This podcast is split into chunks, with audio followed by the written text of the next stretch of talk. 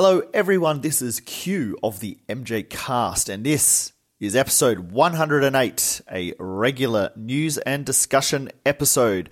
Not only am I joined by my co host Jamon Bull, but today we are also joined by YouTuber and MJ fan Danny Wu. We will be discussing his upcoming documentary Square One later in the show. We've also got some other news stories like a Smithsonian exhibition, Men of Change, Strength, Victory and Truth, which will feature Michael Jackson.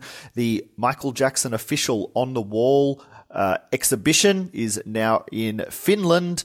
We have a bizarre and interesting press conference from Michael's former uh, press person and manager, whoever she was, Raymone Bain.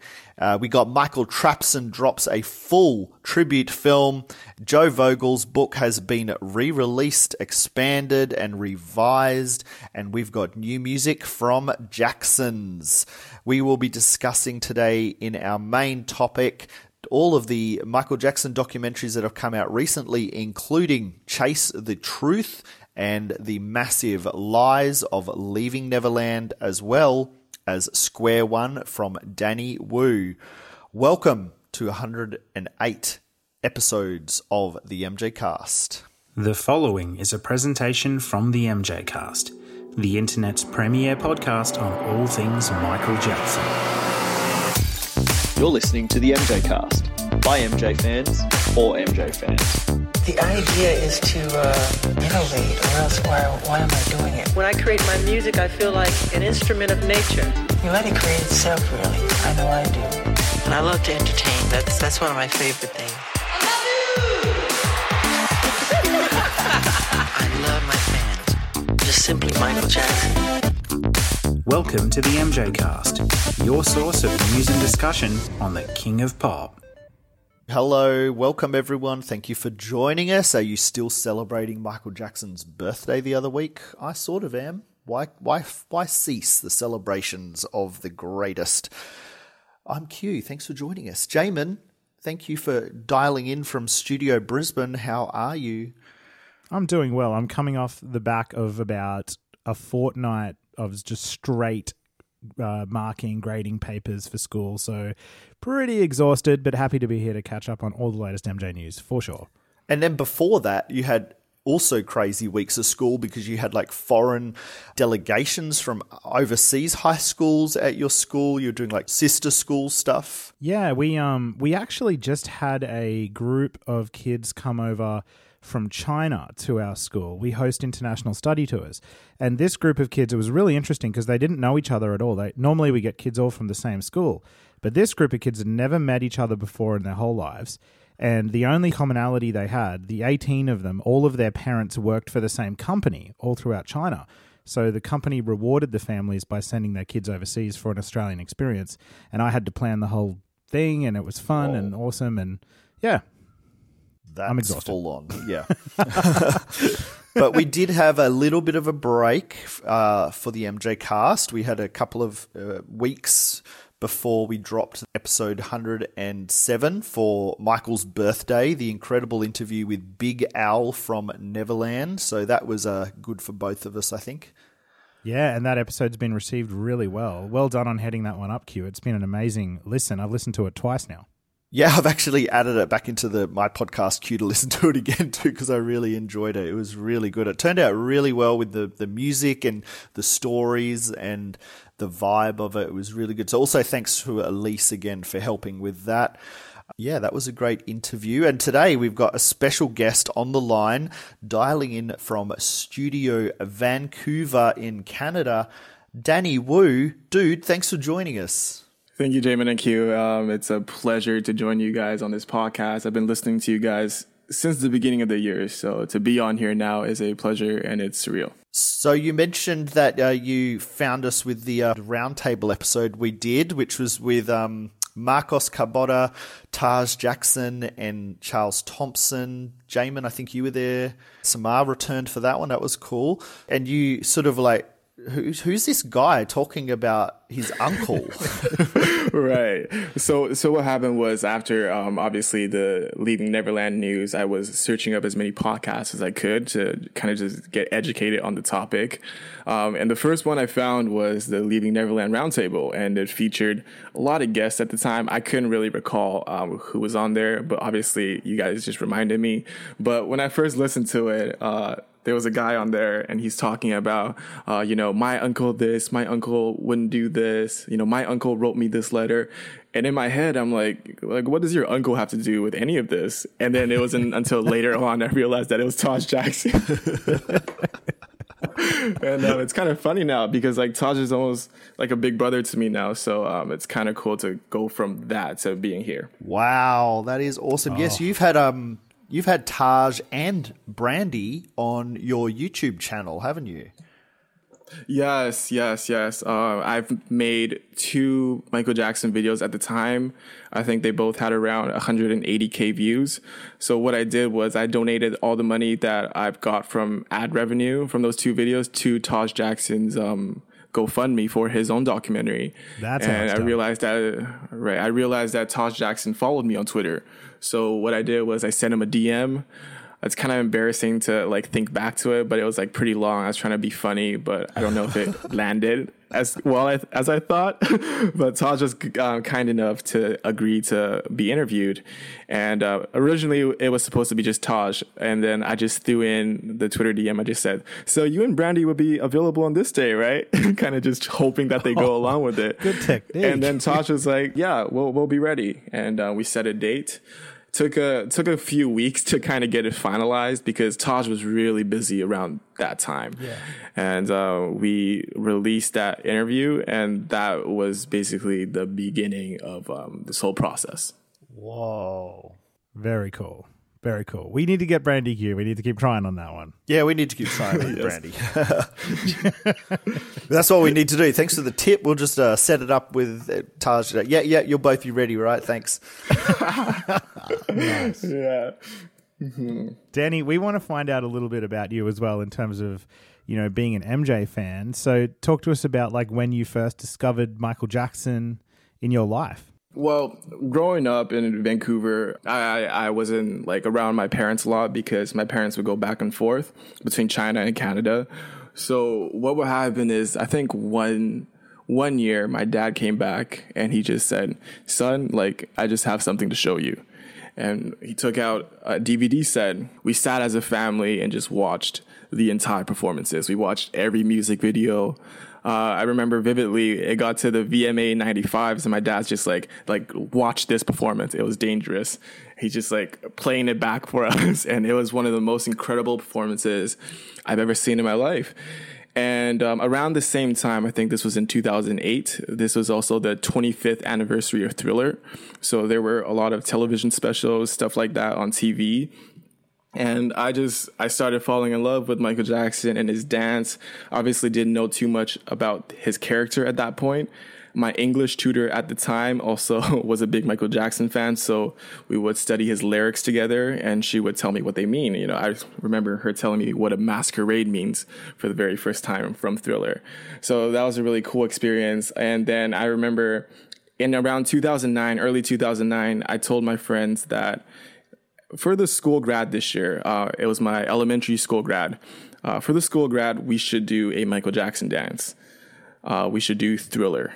Uh, and my friend agreed. Originally, I told him that we would both be Michael Jackson, but as the process went along, it was just me as Michael Jackson.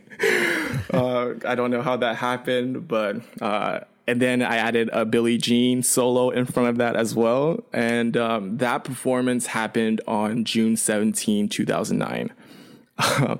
so uh, that Whoa. was that was the peak of my MJ fandom. Uh, it was a cool performance, and a week later, um, MJ passed away, and that hit me really hard. And um, wow. throughout the years, I still would practice my Michael Jackson dance moves and stuff like that but the the I wasn't the crazy fan that I, I, once was anymore.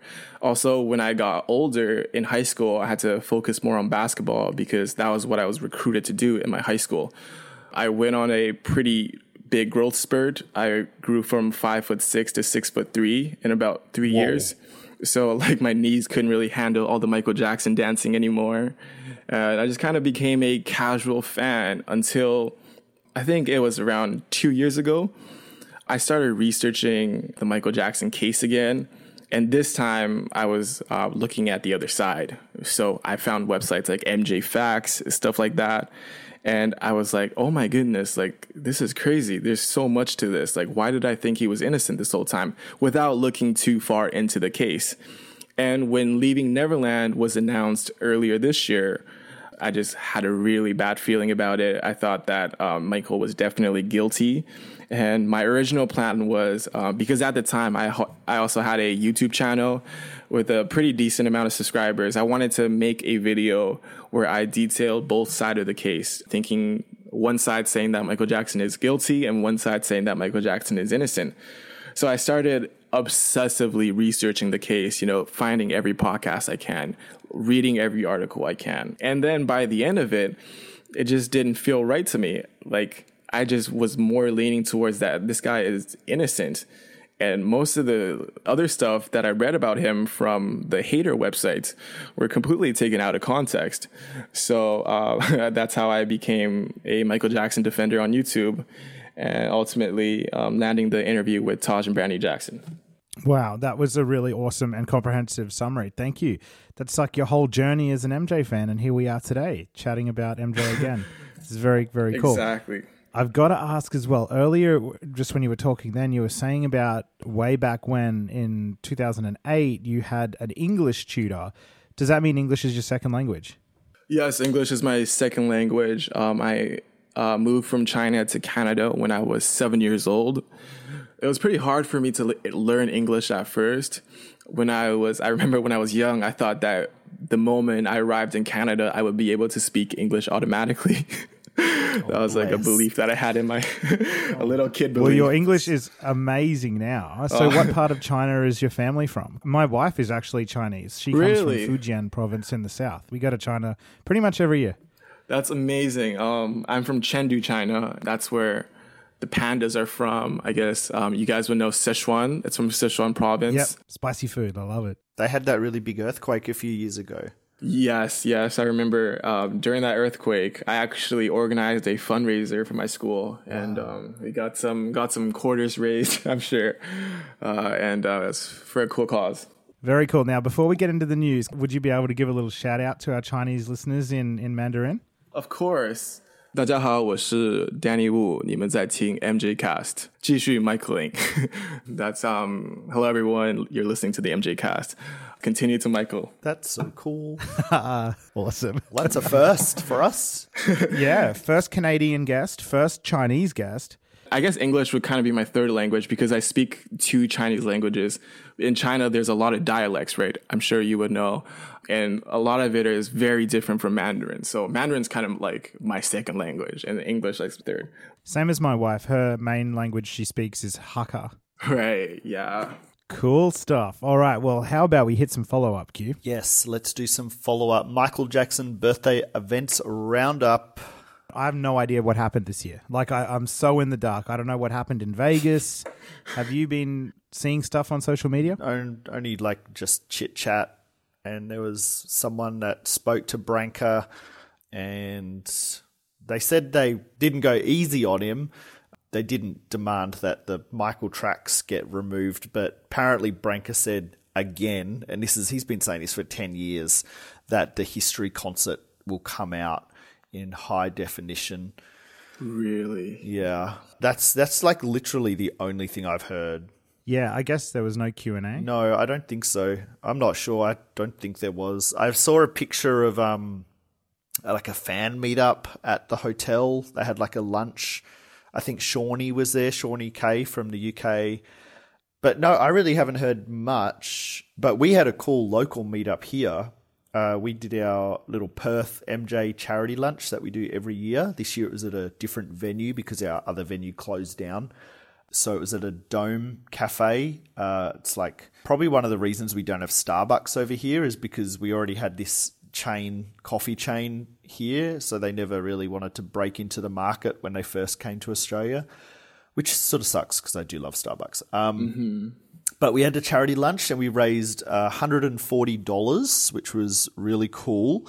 And uh, we are sending half to Telethon, our local telethon. It's like what I think the biggest telethon event that a, a local TV station like Channel 7 they do in the whole world. We raise like the highest amount in the world with our local telethon. So half will go to that, 70 bucks, and the other half will go to SOS Children's Villages in the United Kingdom to help sponsor a child in conjunction with Heal the MJ World and MJFFC charities, Michael Jackson charities there. So that is really cool. So shout out to um, my MJ mates that came and, and new friends because we had a few new faces this year. Uh, so there was Julie who helps organize it every year and set the TV up like because we had a TV in the little room in the cafe and we were playing like uh, the humanitarian documentary and and concert clips and video clips and stuff in the background. So that was really cool. Thank you for setting that up and playing that stuff Julie. And Justine was there, Brenda and Beck and Bell, new face Bell, and uh, Adam and his little brother, who's uh, seven. His name is Aiden, and he's the coolest kid in town, I can tell you, because he had like this Michael Jackson jacket on, and Adam came in full Michael Jackson jacket, like really top quality, nice Michael Jackson jacket, and he had like the wig and everything, and uh, they they were having a great time and doing some dances and stuff. But when um Adam and Aiden came past a table after they'd gone to order food or something. Um, they came back into our room and this this table stopped and said, "Oh, could I get a photo with you?" Because he was all dressed as Michael. This this grown woman, and they were like, "Yeah, yeah, come in here and you know we'll get a photo." So she came in and then she brought her elderly mother and husband into the room as well. So they all got photos with Adam in his Michael outfit. And then they donated money because they were like, we told them about what we were doing because we had a little sign on the door just saying like Michael Jackson birthday party. Um, so people sort of knew there was something happening in there. But they came in and they got photos and they donated. These just random strangers donated like money to our charity collection. So that was such an awesome moment. It was really cool. So yeah, that was actually an awesome lunch. Very so nice. shout out to That all those people great. that came. It was such an easy thing to organize, like you know, just our face, local Facebook group, and then as the Australia Facebook group. You know, we put it up on there, and and it was really good that new people got to come. The usual people that didn't come didn't come again, but that's cool. We still had a really great time anyway.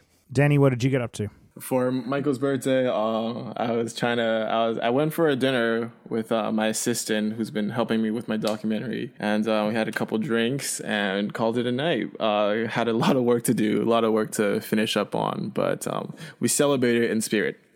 Nice. How about you? Jamon? Yeah. Um, I what did I do? I was editing.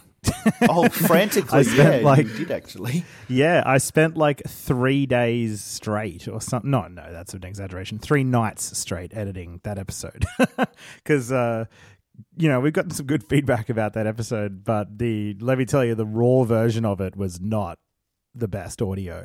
yeah, Big Al. Big Al was in like a hotel room. Was that the problem? Yeah. Yeah, he was in like Oh, there was two problems. I love that podcast. The audio kept cutting out mid word. There was all these gaps between the words, so I had to manually like stitch together every freaking time there was a gap. And then there was I don't know, there was this weird whiny buzz going on from probably the room next to him in the Oh yeah, hotel, there was the, to use all the these. plumbing of the hotel was really loud because every time someone was It- it having was- a shower or the, whatever, you could hear the plumbing through the microphone that Big Al was using. The- oh my god. Great interview, but like by the end of that editing process I was ready to I was done. but I'm glad people like it. Someone please give Jamon an editing award? God damn it, because he really deserves Thank it. you. Thank you. Yes. Thank you. Uh, yeah, but it was a good year for like celebrating with other people, and it was good. It was good. Well, we needed it, didn't we? God damn, we needed it. Hell yeah. got some more follow up. So this is pretty big news, not only for the MJ cast, but one of our particular team members at the MJ cast and what they're doing. Charlie Thomson, who incidentally just texted me this crazy message saying he just literally got back home now from meeting Paul McCartney. Oh, so I need to find out what the hell's going on there pretty damn cool. But um, anyway, he uh, he is now Charlie Thomson, our legal correspondent, has now been engaged by by Taj Jackson for their documentary project. This news is a few weeks old, but Charlie is now the official one. Well, you know, an official team member. He's writing the the script really for this um for Taj's documentary. Uh, and this is huge news for the fan community because, as we know, Charlie is an award winning investigative journalist, one of the best at what he does. There's nobody on the planet that knows more about the allegations than Charlie Thomson. Um, so it's incredible that he's teaming up with Taj, and so excited with what comes from that. Um, it's going to be awesome.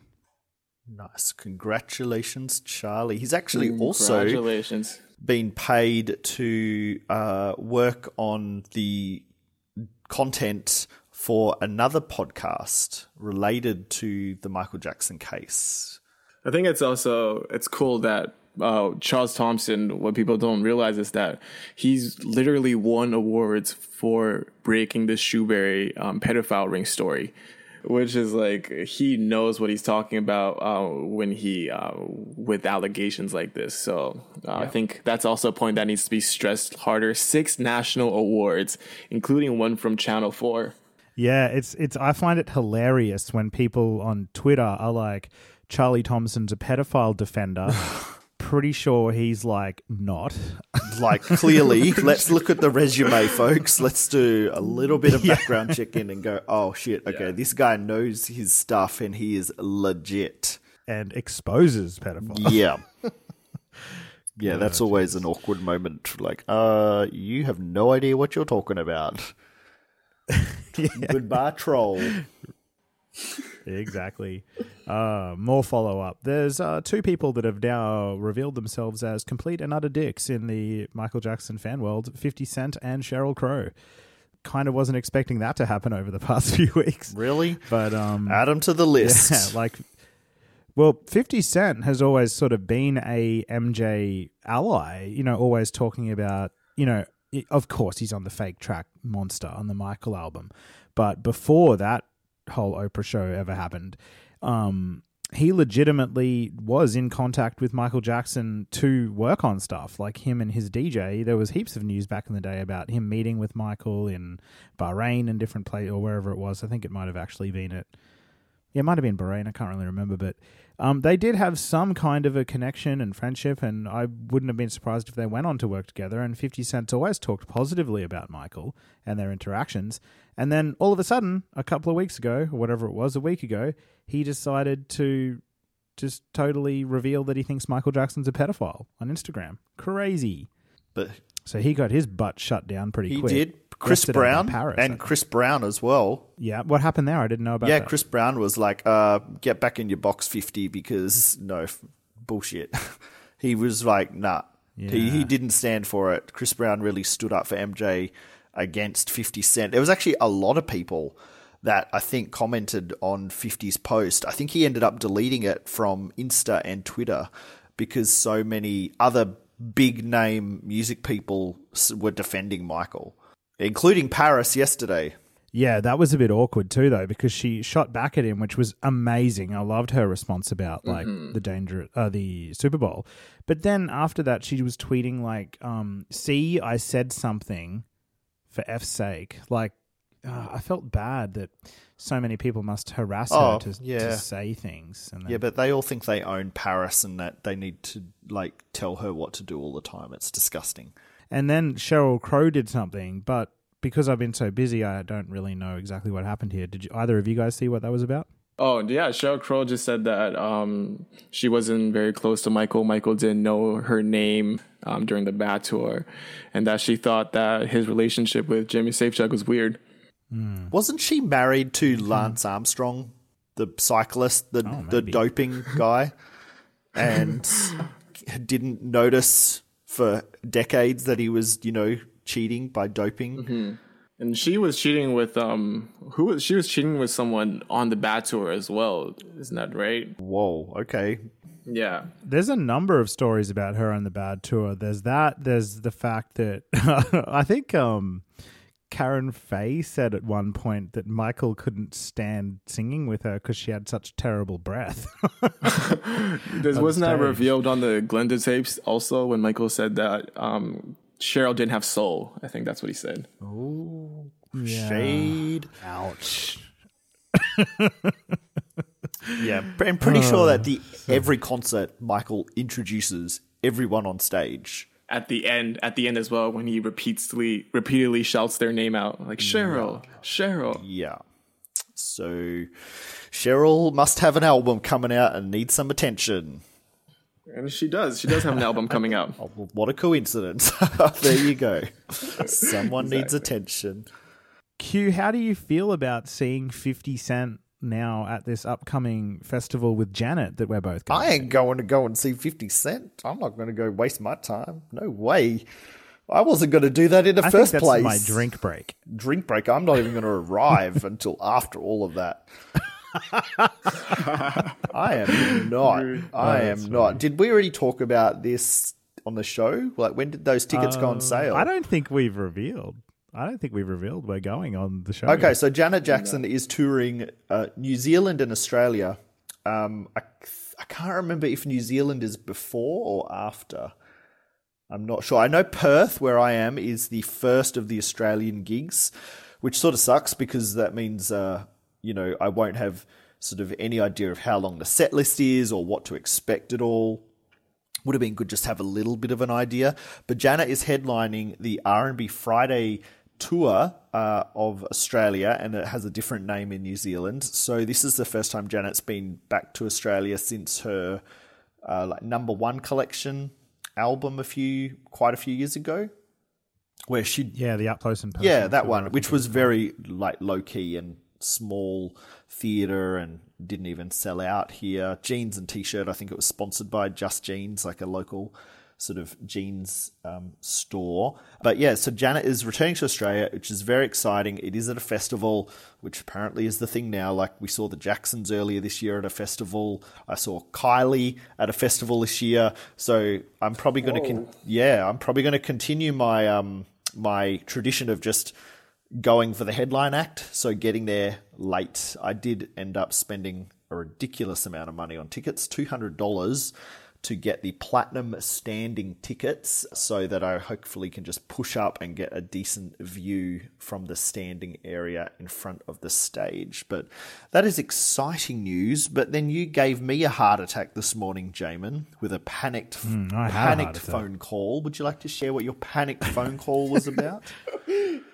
Yeah, so Team Janet decided to post a, an official Facebook graphic showing like a 30th anniversary promo of um, Rhythm Nation with all these Australia dates. And I'm thinking, oh my God, we've just spent over 200 bucks on tickets each. And now she's doing a solo tour of Australia. And I, I was just like, this sucks. I'm going to have to sell these stupid R&B Fridays tickets because I want to go to the thing. And then you're like, just check the dates, Jamon. And I check the dates, and it turns out they are the R&B Friday dates. It's just that Team Janet decided to market them completely differently without mentioning the festival name. So had a heart attack, called you, and then all was well. That has happened a lot where you've called me in a panic and I'm like, let's just chillax. Let's just chill a bit and have a look at it before we freak it. Because I was like, if that's true, that's fucked because I don't want to go to a festival when I could have just gone to a solo Janet show. But um, crisis averted. But the good news is, Jamon, and I thought about this after you called, the good news is that actually does give us an idea of what to expect for her set. Yeah, I guess it'll be heavy on the old Rhythm Nation tracks, which I don't have a problem I do with. not have a problem with that at all. Um, I think you know, I think that's good. It's it's us. We're able to participate in celebrating Rhythm Nation, which will be pretty cool. Yeah. And no doubt she will do some of her other like R and B hits, like her big stuff, and hopefully a couple bits off um you know Unbreakable as well. But yeah, I thought, well, you know what, that's cool. I get to help celebrate, you know, the first Jackson's cassette that I ever had, which was Rhythm Nation. You know, uh, in a way, Janet was definitely my gateway Jackson. So, damn, that makes me feel old. Yeah, well, I just as long as she hits me with some knowledge, I'll be fine. Yeah, bring on the knowledge. I've got a little follow up thing from my friend Machiel Jansson in the Netherlands. Remember, I spoke about the Latoya handprints. I think they were were they handprints or footprints? I can't remember on the um the Walk of Fame that used to be in Rotterdam, and how I said last time we were there it was gone. They'd moved it, and where was it? And well, Michiel reached out and told me that where they have moved it to is over near the Ahoy area of Rotterdam, where there's like a big venue, which I'll talk about in a minute because that's also very exciting news. Not Michael related, but I'm going to talk about it anyway. You have a guess what it is. Yeah, Eurovision. Yes, oh my god. Um, How did I How guess? did you guess? so they've moved the Walk of Fame over to that area of town, but the tiles of Latoya and I didn't even know there was a 3T one did not make it. They're not part of the new Yeah, they're not part of No. the Walk of Fame. No. So um Who do I complain yeah, to? exactly. Well, but you will be happy because Jackie Chan is part of it. Yeah. you- Jackie Chan's a legend. I love Rush Hour. Yeah. Well, he's done a bit more than Rush Hour. He's done lots of things. I know, but I, know. Drunken Master. yeah. Yes. So sad news there. Don't know where it is. He has um reached out to ask where those tiles have gone, the ones that didn't make it. Um hasn't really got a response yet. Um Ugh. But yeah, there's an update. Don't go looking for Latoya and 3T's tile in Rotterdam at the Walk of Fame because they're not there. But congratulations to Rotterdam. I'm very, very happy for all of you that you won the bidding to host uh, in Rotterdam Eurovision 2020 at the Ahoy. Um, I have about a 2% chance of attending because we already have a trip planned for November next year in 2020 to visit our family and sort of celebrate 10 year wedding anniversary, which happens in March. But we're going to go back in November because it'll be cool and we like traveling where it's cold and might get to see Christmas markets and all that awesome stuff that Europe does. So I can't really change our trip to May, which won't be good for, you know, hotels and stuff with Eurovision anyway, but who knows?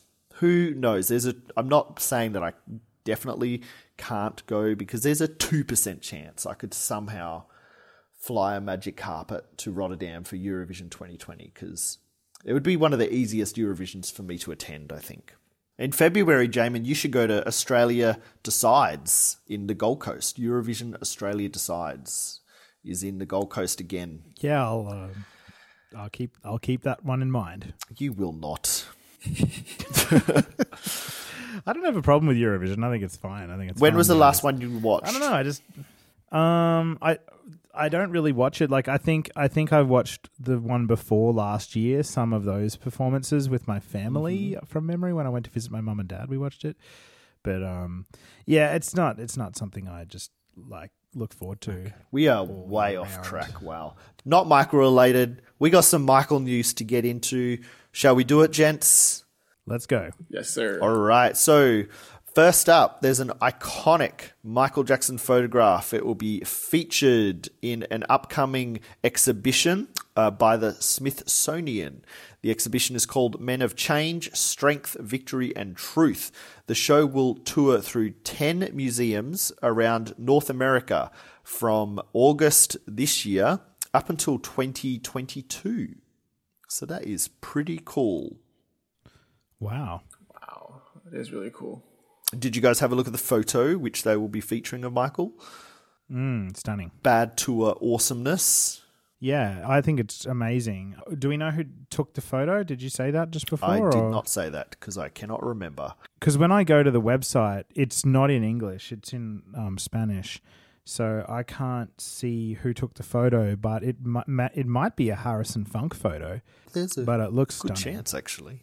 Yeah, yeah, definitely. He took some of the best photos on that tour. But uh, you know what? This is great. This is the sort of news we need after leaving Neverland. You know, Michael's you know art representing Michael and things to do with his performances. You know, being exposed to the public again. It's fantastic.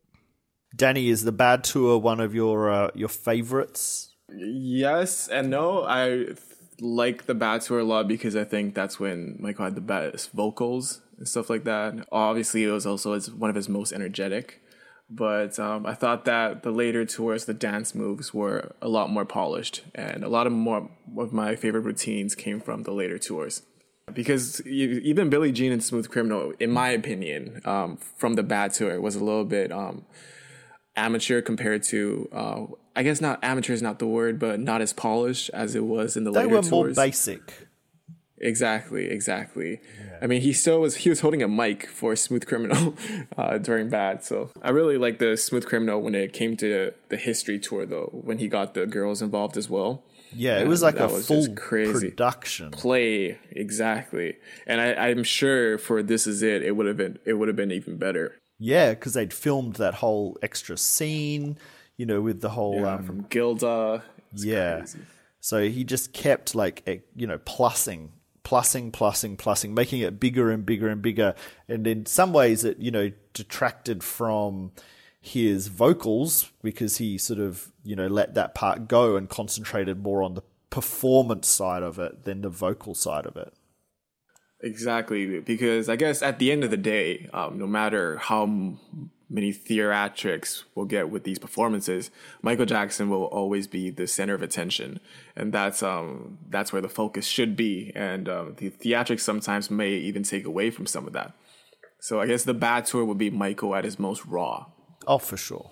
Yeah. Some of the performances, especially Human Nature during the bad tour, is unmatched. The, the little robot dance he does with the glass, that's just that's crazy. Yeah.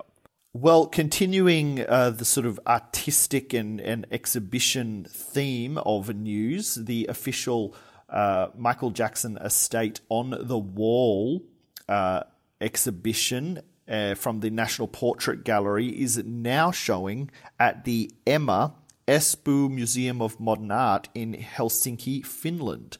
It started on the 21st of August and it will be uh, showing until January 26, 2020. This exhibition, of course, consists of almost 100 artworks exploring how Michael Jackson has inspired some of the leading names in contemporary art. It has been on display, of course, in London, in France, I think prior to Finland, it was in Germany. So it is definitely continuing its world tour. So yeah, that's good news for Finnish MJ fam, and I have seen a few tweets from people that have already gone to see it, so that is cool. I've seen some pictures of the exhibition, and it's just amazing. I'm sure I'm gonna go when it's uh, more near to my location. If not, I might just fly out one day and go view it. It seems to be hitting some, um, you know, notable modern art museums. So I'm probably sure that uh, somewhere in Canada they would host it sometime in the next decade, maybe. Of course, or anywhere in North America, I'd probably just fly to and take a take a look because the photos, the photos that I have seen on Twitter, are just amazing and incredible. Yeah, I, I'm also really wanting to go. Hopefully, it comes to Australia at some point. I'm doubtful, but it would be great if it does. I'm particularly interested in the David LaChapelle stuff, which I know has come to Australia before. I think in New South Wales at some point for another exhibition. But that that work is uh, work I've always wanted to see, and I hope one day we can get him on the show as well. That would be very cool. Yeah, that I want think for me the highlight piece would be seeing the original Dangerous album cover artwork painting. That would oh, be yes. like my holy grail and that giant frame. Yeah, the frame that got but, uh, designed. Yes. I don't know, but you want to try. Every time you see Do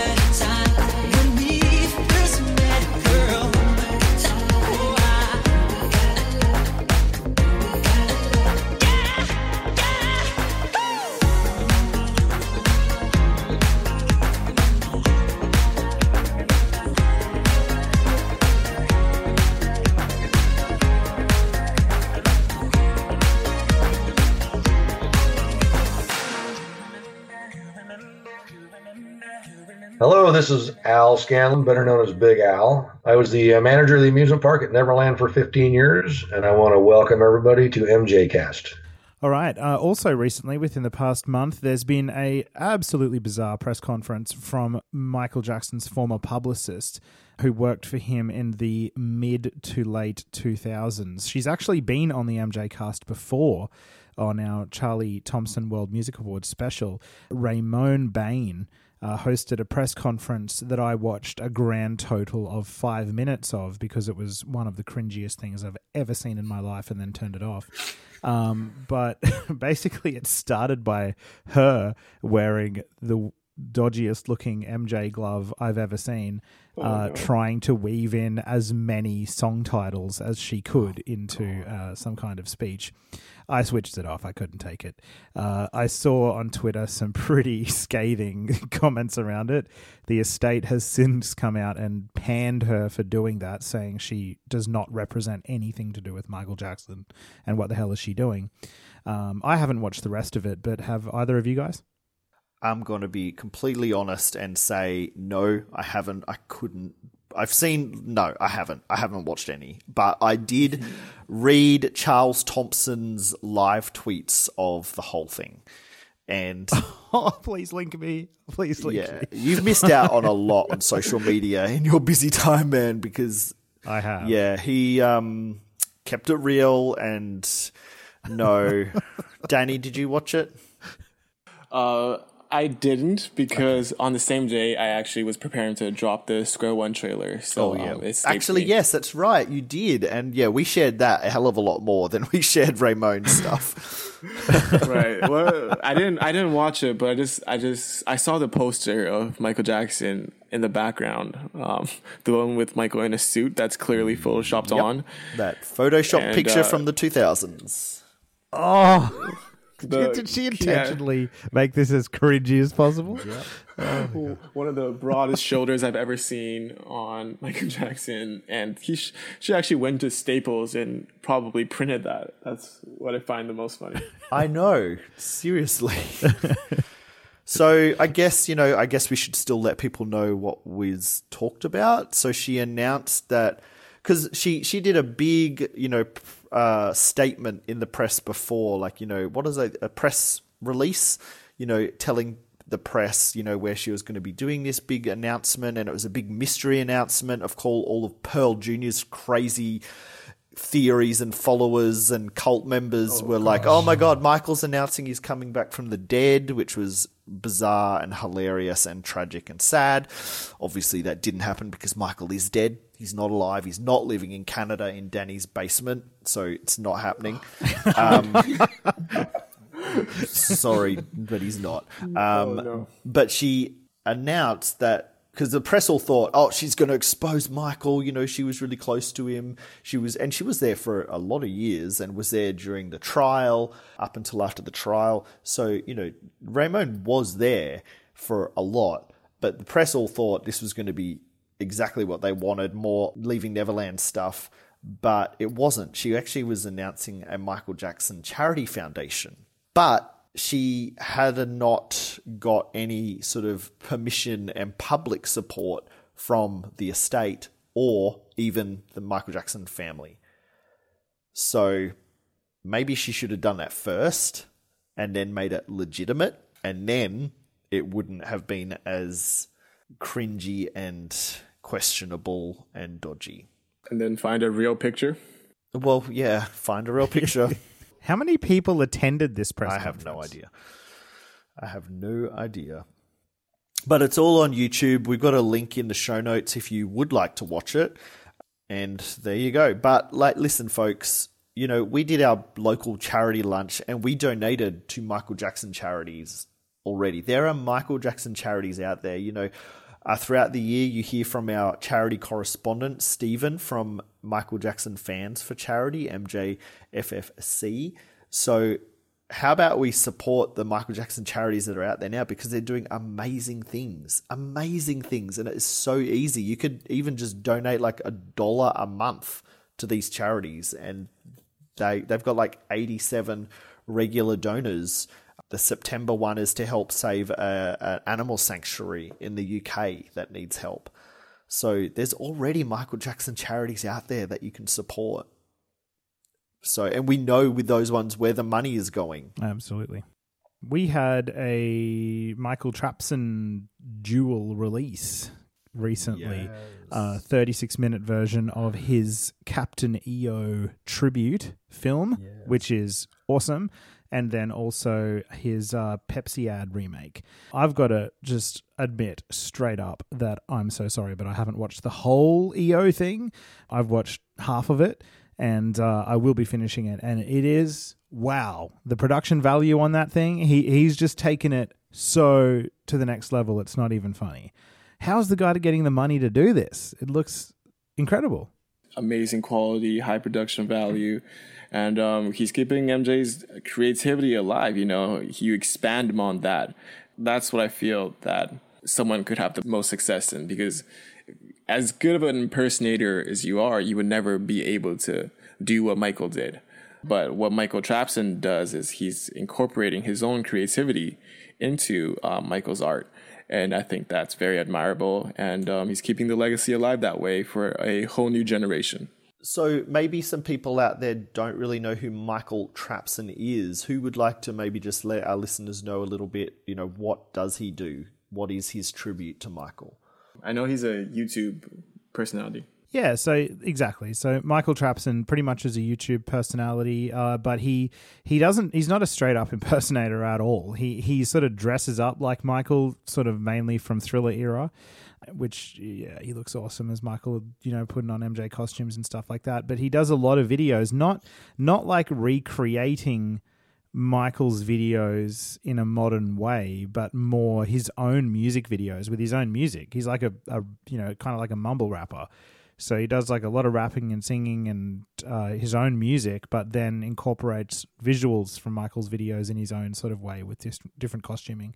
And a lot of it's just hilarious. A lot of it's tongue in cheek and funny and Like satire stuff. yeah, yeah, exactly. There's only been one misstep. I've pretty much watched nearly every Michael Trapson thing, and the only thing I didn't like was ju- it was actually before Leaving Ne- Neverland came out, but he did like a video where he was- it, it? yeah, he was like he was Michael Jackson in a drain, sort of like tempting children with candy. And I was like, dude, that was not tasteful. But that was before leaving Neverland, and I'm sure he wouldn't do that now. Um, that was the only misstep. Everything else is really, really great and entertaining. But again, that was satire. Yeah, yeah, but you know, taking into account Michael's history, it's like I, I don't think it was wise to go there. Yeah, I think he apologized for it as well. So yeah, he's like a he's like a trap rapper. I don't know if that's how you say it. I'm a white boy in Australia. I don't know things like that. But uh, yeah, tr- trap.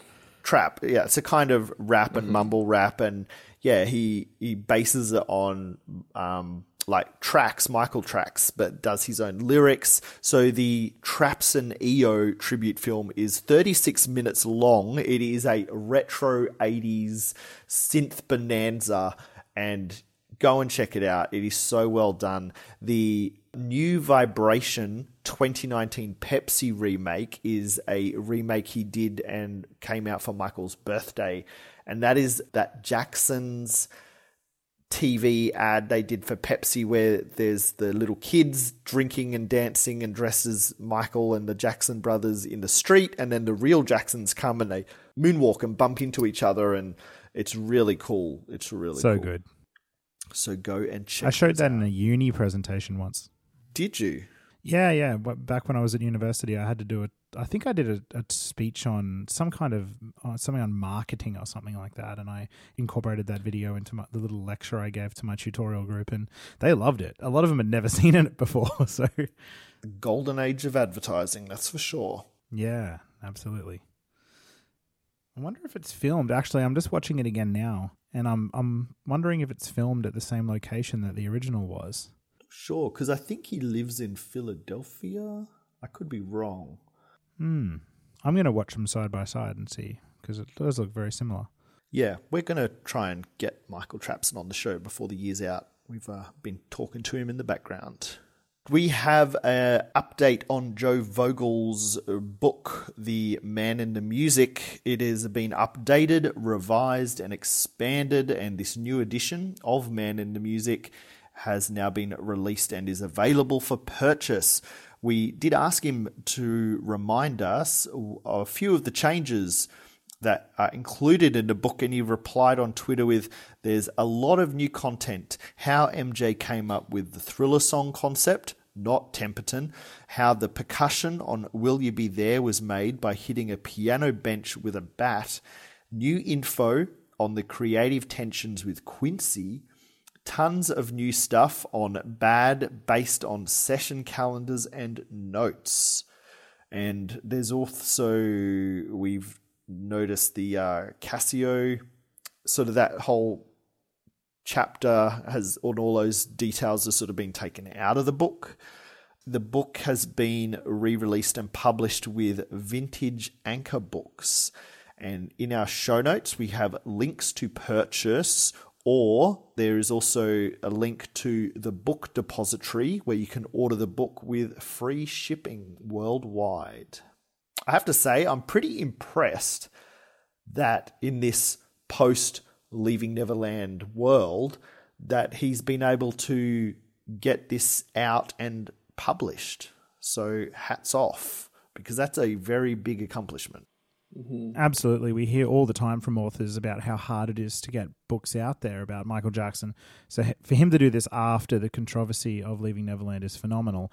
I also would like to take my hat off to Joe for doing the right thing and correcting uh, his original publication um, by excluding the Cascio tracks. Uh, as legitimate Michael Jackson songs, there's the info has been removed about them now from the new book. When we interviewed him, um, I think it was last season, he told us that he definitely wanted to do that. And hats off to Joe for, for doing the right thing and uh, only including legitimate Michael Jackson songs in this book about his legacy. Have you read uh, the original version of this book, Danny? I have not actually. The only time that I've heard of um, Joe before this was um, his Forbes article. So uh, I definitely have a lot of catching up to do in that department. That was a very good article, actually. That got a lot of attention, which was really good. Yeah, it's a good book, Danny. Highly recommended. It's, you know, probably I would say within the top three or four books on Michael's artistry. Wow. Um, well worth reading. If you, it's it's good, like if you want an overall view of Michael's whole sort of solo recording career. It's not like a books like Damien Shields does kind of deep dive into certain projects. This is more like start to finish, a chapter per album type thing. But um, very very good stuff. Definitely be checking that out. Yeah, so the links are in the show notes to all those that haven't already got a copy. This is a great chance to get the revised and expanded edition of this book with new cover art and um, yeah, links are in the show notes. This week, we also got the privilege of hearing a new song by a Jackson family member. This is the second T in 3T to come out with solo music this year. Earlier in the year, we heard new stuff from Taryll Jackson's Crazy Love album, and now we've got uh, new music coming out from TJ Jackson. And TJ's new music I just absolutely love it. It's uh, the song, the lead single from the new uh, album is called Insomnia. It came out this week. I've been listening to it all morning, just really loving it. I listened to it yesterday. It came out yesterday. It's across uh, all streaming services, so check it out. It's on Apple Music and Spotify. Search for TJ Jackson or head to our show notes. We have a few links that'll take you directly there as well. It is a smooth song. It really reminded me of the sort of the smooth, sexy Janet tunes that she puts on the albums, like a bit Usher, like smooth R&B Usher style. It suits his voice very well. I just thought that it was very smooth. I thought that his voice aged beautifully and that it's I'm gonna be listening to it a lot. and I listened to it after you guys told me about it. I've been meaning to listen to it for a while, but uh, when I saw the notes for the show, that's when I listened to it a couple of times, and I'm like pretty impressed. Good production too. Good production. Exactly. Very good production, and his his falsetto is beautiful. He's got a really good singing voice, very classy song. A sexy song from a sexy man. Good for the nephews all doing their um their own route and all succeeding. Yeah, absolutely. Yeah, like with um, Taryll and TJ doing their solo music stuff, Taj doing his documentary stuff with the uh, his project that he's working on, which fans really need to go and support. For God's sake, if you haven't, please do. It was really good that so many fans contributed on Michael's birthday. That was so impressive that there was like a little movement started across um, social media where fans would donate on Michael's birthday to Taj's documentary and support that because uh, he really needs it. So yeah, look at all the guys; they're doing well. On that note, I don't know whether this was in one of Taj's updates or just you know incidental information, but I do recall him saying at some point that they they have raised enough money to do like a feature film length thing now, but they certainly haven't raised enough money to do their original vision yet of the docu series. So if you want a docu series on the allegations, then we need to keep giving money because that's the thing now. You go to Netflix, you watch HBO, Amazon Prime, you know, it's all docu series. You know, movies are great, but the, this story is something that is multifaceted and needs multiple episodes. So the mission is not over. We need to, you know, keep finding creative ways to support Taj. Because Taj doesn't want to just tell one story. Like, that is a documentary when it is a one story told. He wants to cover a lot over the years of different things. So, yeah. misconceptions. I, I've heard him. He said he wants to go into the vitiligo stuff and like not just, you know, he wants to tell the whole story of Michael Jackson and, and you know address all the misconceptions. whatever he releases comes out and fans are complaining, oh, well, you know, it doesn't talk about this, it doesn't talk about that, and why isn't he not talking about It? It's like, well, that's your own fault for not supporting it because he can't do this on his own. This is a massive project. It is not free to put something like this together. So, yeah, Yeah. if you haven't donated, you've got no right to complain at the end. Yeah, I mean, you'll be able to tell us soon, Danny. Is it is it uh, an easy thing to put together a movie and uh, just put it out? Of, Or? of course not. Yeah, I was talk- I was talking to Taj about it. It's a, I thought I don't think he should rush it. First of all, I think um, he should take his time. Nothing is promised for the release date. Fans should expect it um, sometime next year, but definitely no guarantees. And um, you know, even working just on the '93 case, I need about an hour and like 15 just to get that through. So uh, to get every if you want if you guys want something in major detail, you know, it's got to be a bit longer than that. And um, you know, Taj has told me that um, I've talked to Taj a lot about it, and he's very passionate about it. He has a clear vision of what he wants to do with it. So I'm very excited to see what he puts together. Well, after this music break, we're going to hit our main discussion topic with Danny Wu, which will be about Chase the Truth, The Lies of Leaving Neverland, and Danny's upcoming film Square One. So, this track we're going to play is a Groove Funkle remix. It is Lovely One by the Jacksons.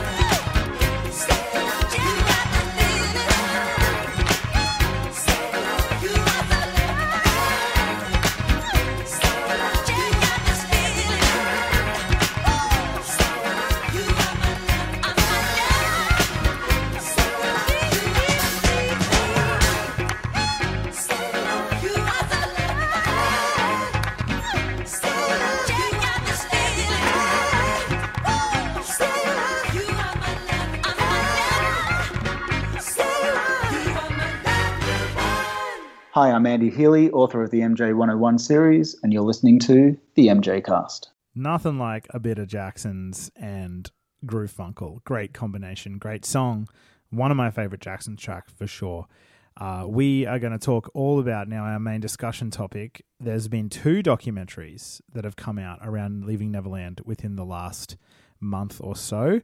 And then, of course, we're going to talk to Danny Wu, who's going to uh, discuss his documentary, which is premiering in LA uh, in just uh, a couple of weeks' time. So let's start with probably the one that's the most high profile I, of of the two that came out recently, and I I definitely don't think it deserves to be the most high profile one, but nonetheless it is. It's on iTunes now. It's on. You know, it's on, you know, whatever the YouTube thing is you have to pay for to be able to watch it, their streaming service. But it's called Chase the Truth. Mike Smallcombe's in it. The Umbrella Man guy's in it. And uh, yeah, I watched it when it came out, um, the morning it came out. And the first thing that struck me about it, to be perfectly honest, was it was not a very good looking documentary, in my opinion. This whoever w- edited this documentary just went like trigger happy on the old digital grading effects. It looks like to me a 13 year old has run it through 20 different Instagram filters because every bit of Michael Jackson footage looks just com- just just oh my god that detracted for me from the actual thing What's actually in the documentary? What are they talking about? well they're debunking leaving neverland and they're um which you know so similar to the lies of leaving neverland but then there's also mark lester and his daughter and there's various people telling their own you know their own experiences with michael jackson i guess. And those experiences to be honest from some people are fairly limited. But it, it was okay. It was fairly surface level i actually thought. It does certainly doesn't deep dive into the contradictions as much as the lies of leaving neverland does. But you know what? Even though it's really flawed in a lot of different ways, it's in places that people are going to see. I was browsing the iTunes library the other day on my Apple TV, and it was like when you go to the documentary section, it was charting in like, it was like number eight in the top 10 docos. So at least it's good news and it's debunking and it's out there doing well. I suppose that's the good side of it. Danny, have you had a chance to see this one? Yes, I have. I watched it the day it was released. I think it came because Lies of Leaving Neverland was a little bit of a surprise. Um, it came out on the same day. Huge But- surprise. Huge surprise. But I thought that um, with Chase the Truth, uh, some positive first. I thought that Mike Smallcombe did a great job breaking down the cases very fundamentally. For someone who don't know much about the cases, this at least starts a conversation. And I thought that he did a good job breaking down Wade's appeals in the Leaving Neverland case. And um, I can't speak too much for how credible the other two are. Um, but um, I thought it did a pretty good fundamental job of covering the cases. Someone pointed this out to me. Um, they they were saying that I think this was my friend Edwin, but he said he he pointed out that a lot of the cutscenes in the documentary didn't really make sense. You know, there were a lot of opportunities for better videos that he could have inserted, but then he just chose, for example, when he inserted Janet Jackson's um, defense of Michael Jackson, it was kind of random. A lot of times, it just felt that they were trying to insert as many Jackson family clips in there as possible at places that didn't really make sense. That kind of took away a little bit of it for me. But overall, I thought that Chase the Truth and Lies of Leaving Neverland are almost like a pretty good complement to each other because uh, on one side, you get the basic understanding of the cases. And in the Lies of Leaving Neverland, that's where you kind of see the true um, contradictions. I think that the Chase the Truth documentary, it's not going to do any negative damage in correcting, you know, and and also humanizing Michael. I think we've maybe forgot to say that, you know, you do have to pay to watch this documentary. It isn't out there for free, which is fine because, you know, not everything in the world is free. You pay for books and, you know, you pay for your Netflix and stuff like that. So it is a paid product, which is, you know, the way the the industry is and people make these things and they need to get paid. So it is got a sort of a limited in that regard avenue for people to access it It's not just like a YouTube documentary where you can click on it for free. I think there is the element of Lester and Matt Fiddes being so prominently featured in this. You know, Lester's been in press um, after Michael died, you know, basically saying that he gave sperm donations for Michael Jackson's children and that some of the kids are probably his. And just interviews like that which are just bizarre. He seems to really like when there's michael in the news he likes to hop up in the press and pop his head above the sand and you know try and get some attention and then matt fiddes you know worked for michael as a bodyguard in a very limited capacity but has made a lot of stories.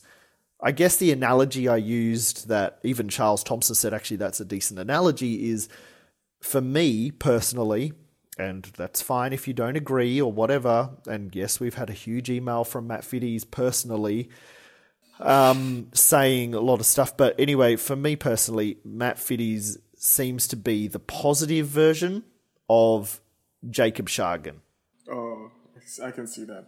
Yeah, so Jacob Shargan's come out with a lot of crazy, insane stories that are like either forged and faked, you know, documents and pictures and just ridiculous stories that are not true at all.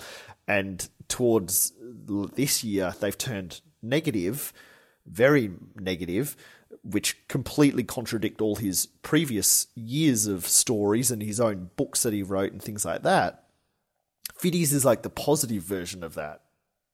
And but still, you really need to like look at who he is and the stuff that he said in the past and has done and what can actually be verified. So you need to take those two with a really a big grain of salt. But Mike Smallcombe is definitely the highlight of this film, of the Chase of the Truth film, and he really legitimizes a lot of things and presents it in a really easily understandable way and has done a lot of positive stuff in the aftermath of Leaving Neverland. So it's yeah, the editing is very not well done, I don't think. Like, yeah, things are just all over the place. I'd love just to take the Mike Smallcombe clips out.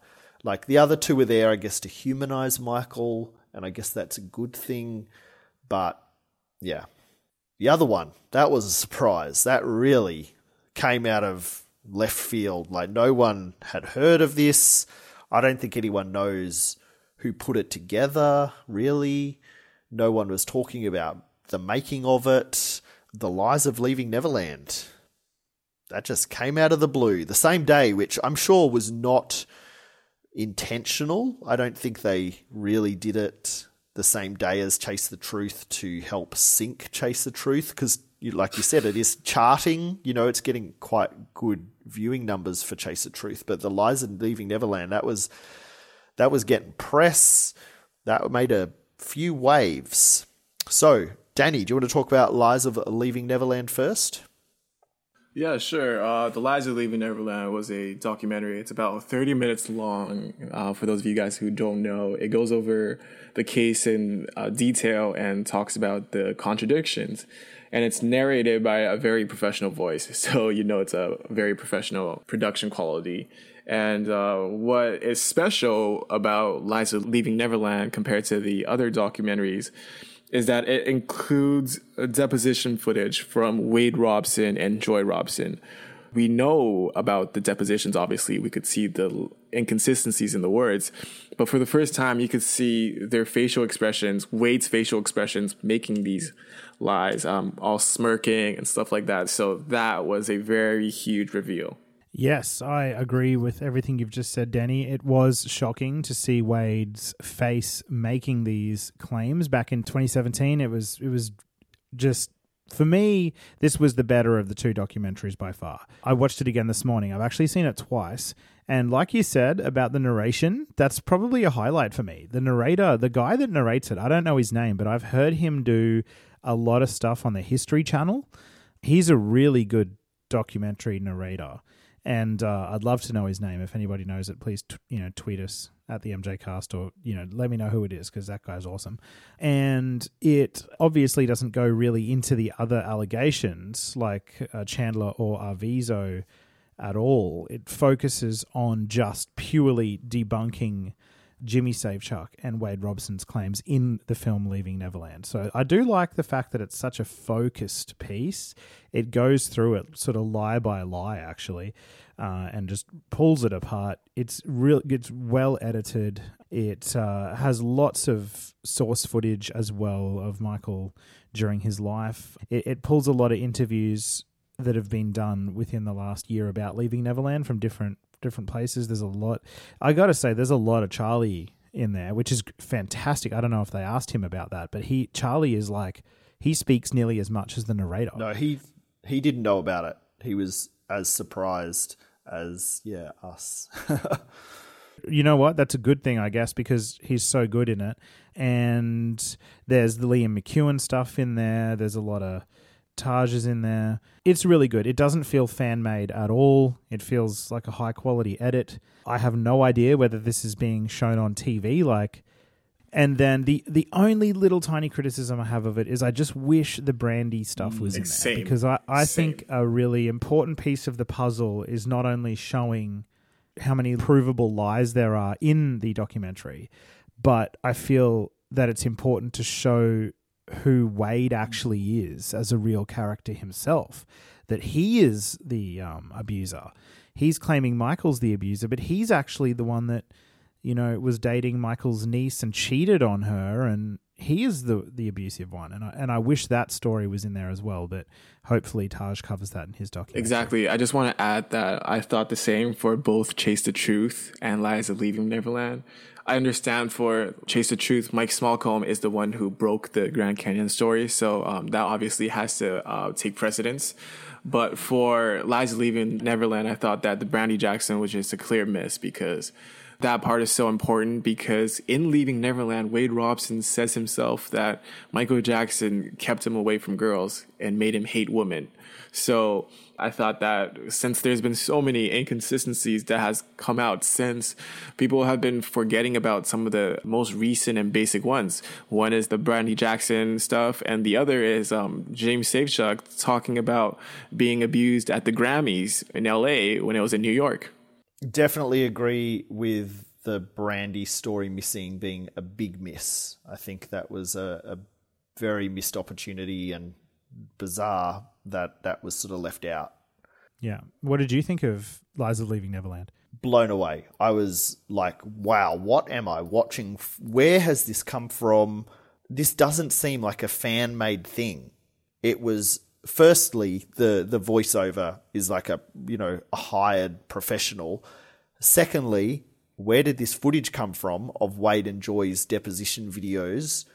from where we've had yeah like we've had the the script of it in from court documents but these videos had never been leaked or seen before so where did they come from and how did they get in this and the editing of it was really quite well done like it was sort of like hard copy like here's the here's the claims and now we're hmm. going to expose this and here's these claims and this is the reality and let's expose this by showing these.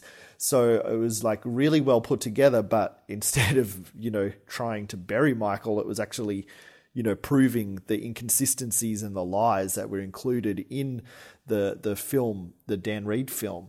So I was sort of like what the heck is this? Where has this even come from? It was quite impressive. It's on YouTube, and you can also go to the uh, website of it and download it, which I thought was very interesting as well, because I think whoever put it out, they made the download available so that if it did get taken off YouTube, people could re upload it. And that's why there is so many re uploads of it, because the download link is on the website. So I thought that was also a very interesting piece of the puzzle of like what what is this?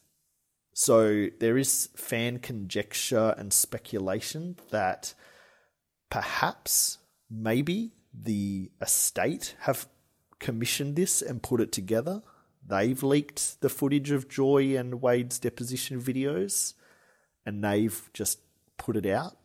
So that's a possibility, maybe. I don't know what you guys think about that.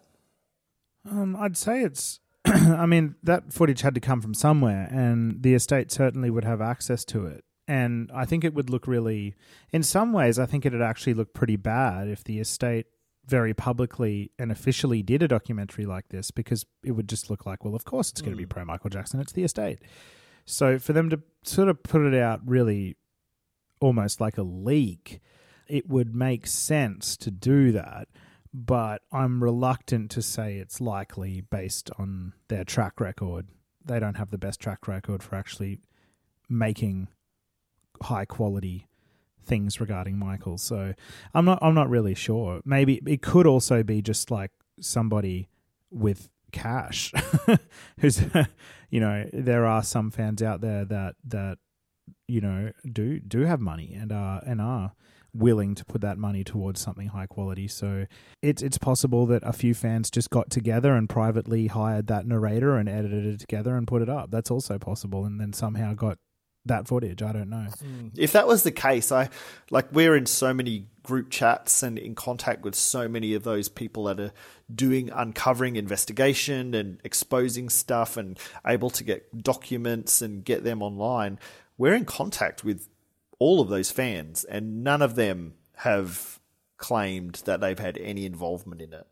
If there's a gun to my head, I'll probably um, guess the former, um, but it's all speculation. Yeah, which I think if, if they did do that, I think that is very clever because it's got a Very lot of clever. attention. Yeah, and it was very well done. So if they did do it, hats off. Thank you for finally doing something. You know, they have said, "Oh, we can't talk about all the stuff that we're doing." You know, there's things Mm-hmm. happening in the background that we can't talk about. Maybe this was one of those things. I think around the same time, the estate didn't really do anything for Michael Jackson off the wall 40. Um, so maybe they were working on something else. Hint, hint. Um, I've had a few really good interactions with people on the ground, students in my school who have just come up to me and been like, "Hey, sir, let's talk about the Michael Jackson thing." It actually happened a few days ago, and I was like, "Oh, do we have to?" Like, I don't, I'm kind of busy because most of the time when they raise that, it's like just you know them uh, agreeing with leaving Neverland, or that's been my experience early on. This was not the case in the last week. I had kids, I had this group of kids come up to me, and I didn't even have to say anything. They told me all the lies in the thing.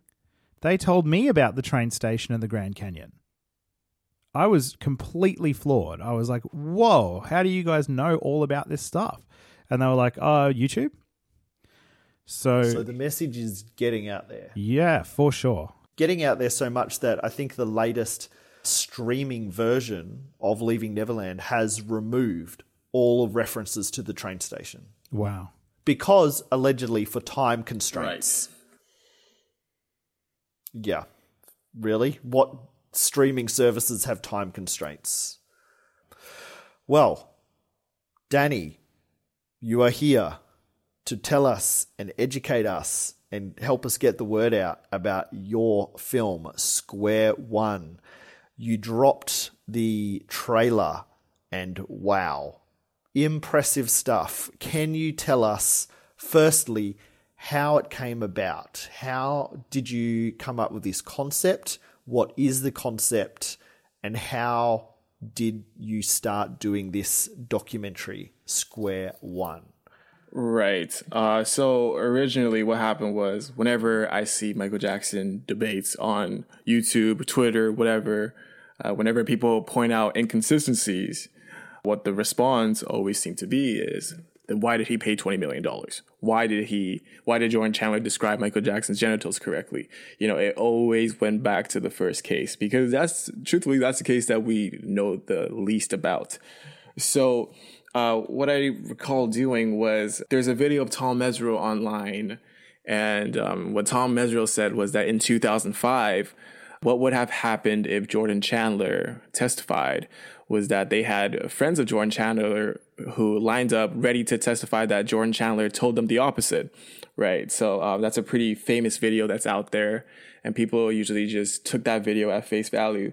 Uh, but what I wanted to do was I thought it'd be really interesting if I could just find one of these friends, uh, find find one of these people who was close to Jordan Chandler. So what I did was I asked around, I searched around, and I got a name.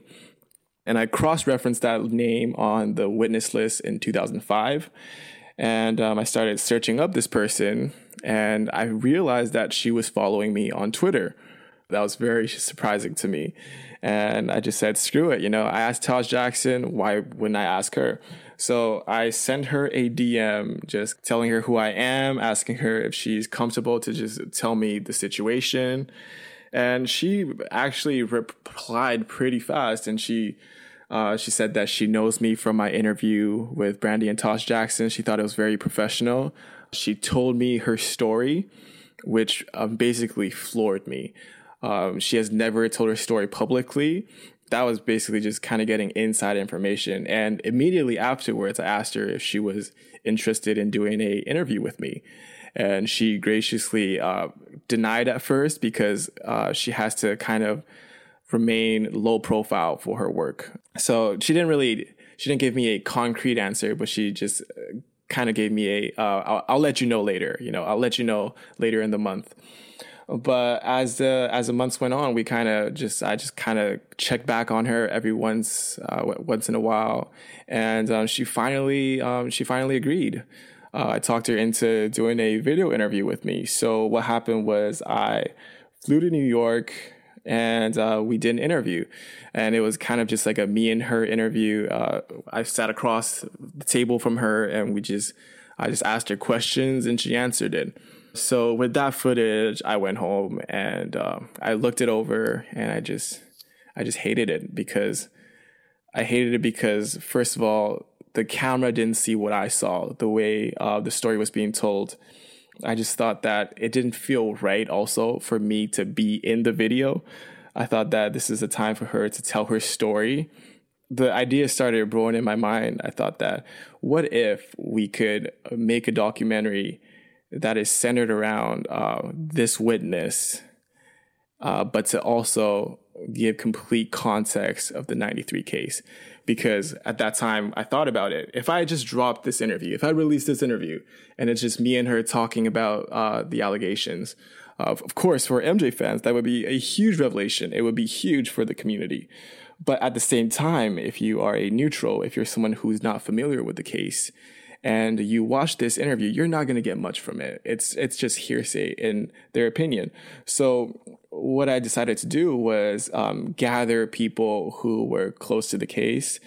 So I basically, from that day forward, my focus was clear. It was going to be on a documentary that was centered around the 93 allegations. So I flew back to New York uh, for a second time and we shot the interview again, but this time without me on camera. I was kind of more behind the camera and um, she just told her story. And after that, I just um, went to gather as many witnesses as I could. Um, the second person that I hit up was Geraldine Hughes. She's the legal secretary in 1993. Geraldine wrote the book Redemption. Yes. Uh, yes. Is that correct? Yes. So that was one of the very first books that came out sort of after allegations that were helping expose the uh, the scam, the the extortion. Exactly. Attempt. So that was one of the very first. Yep from an outsider's perspective, also, if you have someone from uh, their legal team talking on camera about this, you know, that's also pretty shocking. So I emailed Geraldine Hughes um, a couple times. Uh, she didn't also she also didn't give me a concrete answer. So we actually found her phone number, and I called her about three times before she agreed to do it, and um, went to L.A. to shoot the interview. And I thought that while I was there, one of the main controversy around Michael Jackson that I see a lot is that he fits the profile of a pedophile. And one of the main evidence that they have is the photo shoot with Taj Jackson, uh, the 3T photo shoot for the single cover Why. So I knew Taj would be down to also film a part with me as well. So after Geraldine Hughes, I went to um, film with Taj and uh, basically just it kept building from there it just kept building and building and that's um, how square one came to be Exciting. This is, I cannot wait for this. So, do you mainly focus the documentary around the 93 allegations, or do you go into the Arvizo and Robson stuff as well? Very little about um, Robson and Safechuck. It does go into the Arvizos for a little bit. It's going to mainly focus on the Jordan Chandler allegations because to me, that is the foundation that all the other cases are built on. So if that one, um, cre- Well, it's taking it back to square exactly, one. exactly. That's that's that was the original title, Back to Square One. Um, but it was a little bit too long for a uh, cover photo, so um, me and my graphic designer decided to um, cut it down. So also, what I decided was that I also needed to build a a team to help me with this because there's no way I'm gonna create a documentary of this magnitude by myself. So uh, I first got a graphic designer and um, I got a investigative assistant. Her name is Shania, who I cannot give more credit to. Uh, I've assigned her readings almost on a daily basis around that time. I got her to read Victor Gutierrez's book, Michael Jackson Was My Lover, in one day and then all that glitters the next day. So uh, she has she had a lot on her plate. You put her to work. I, I did put her to work. So um, uh, she's, she's been amazing in that and it's been very helpful. And uh, yeah it's just it's been building and i'm so excited to release it. Uh, i actually finished a film a while ago but um, at the very last second i just it didn't feel right to me that I would be the one to talk about the case. You know, I was kind of giving myself the Mike Smallcombe role in the film to basically uh, talk through the allegations.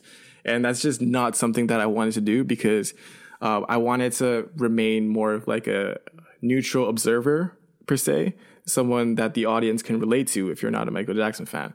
So what I did then was I emailed Charles Thomson to see if he's interested in participating in the project. And uh, when he heard about some of the people involved, he was ecstatic, and um, he joined the team. And uh, he is kind of he kind of plays the role of the narrator. He takes us through the timeline. I ask some I ask some very specific questions, and uh, you know it's almost a cheat code with Charles.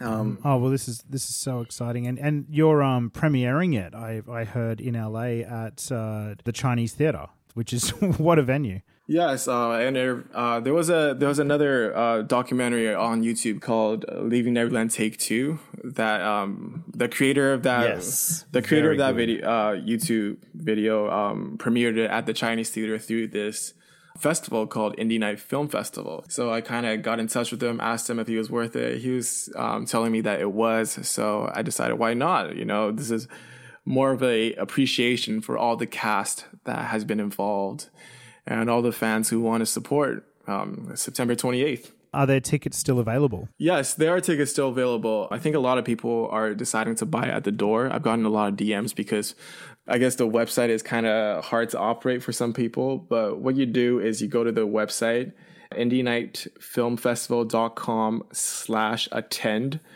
And what you do is you click September 28th and then you just choose square one. And then from there, you go to, you go to the checkout page and, um, Yep, that's how you get the tickets. It'll be very exciting. Liam McEwan's going to be at the premiere. Taj Jackson's going to be at the premiere.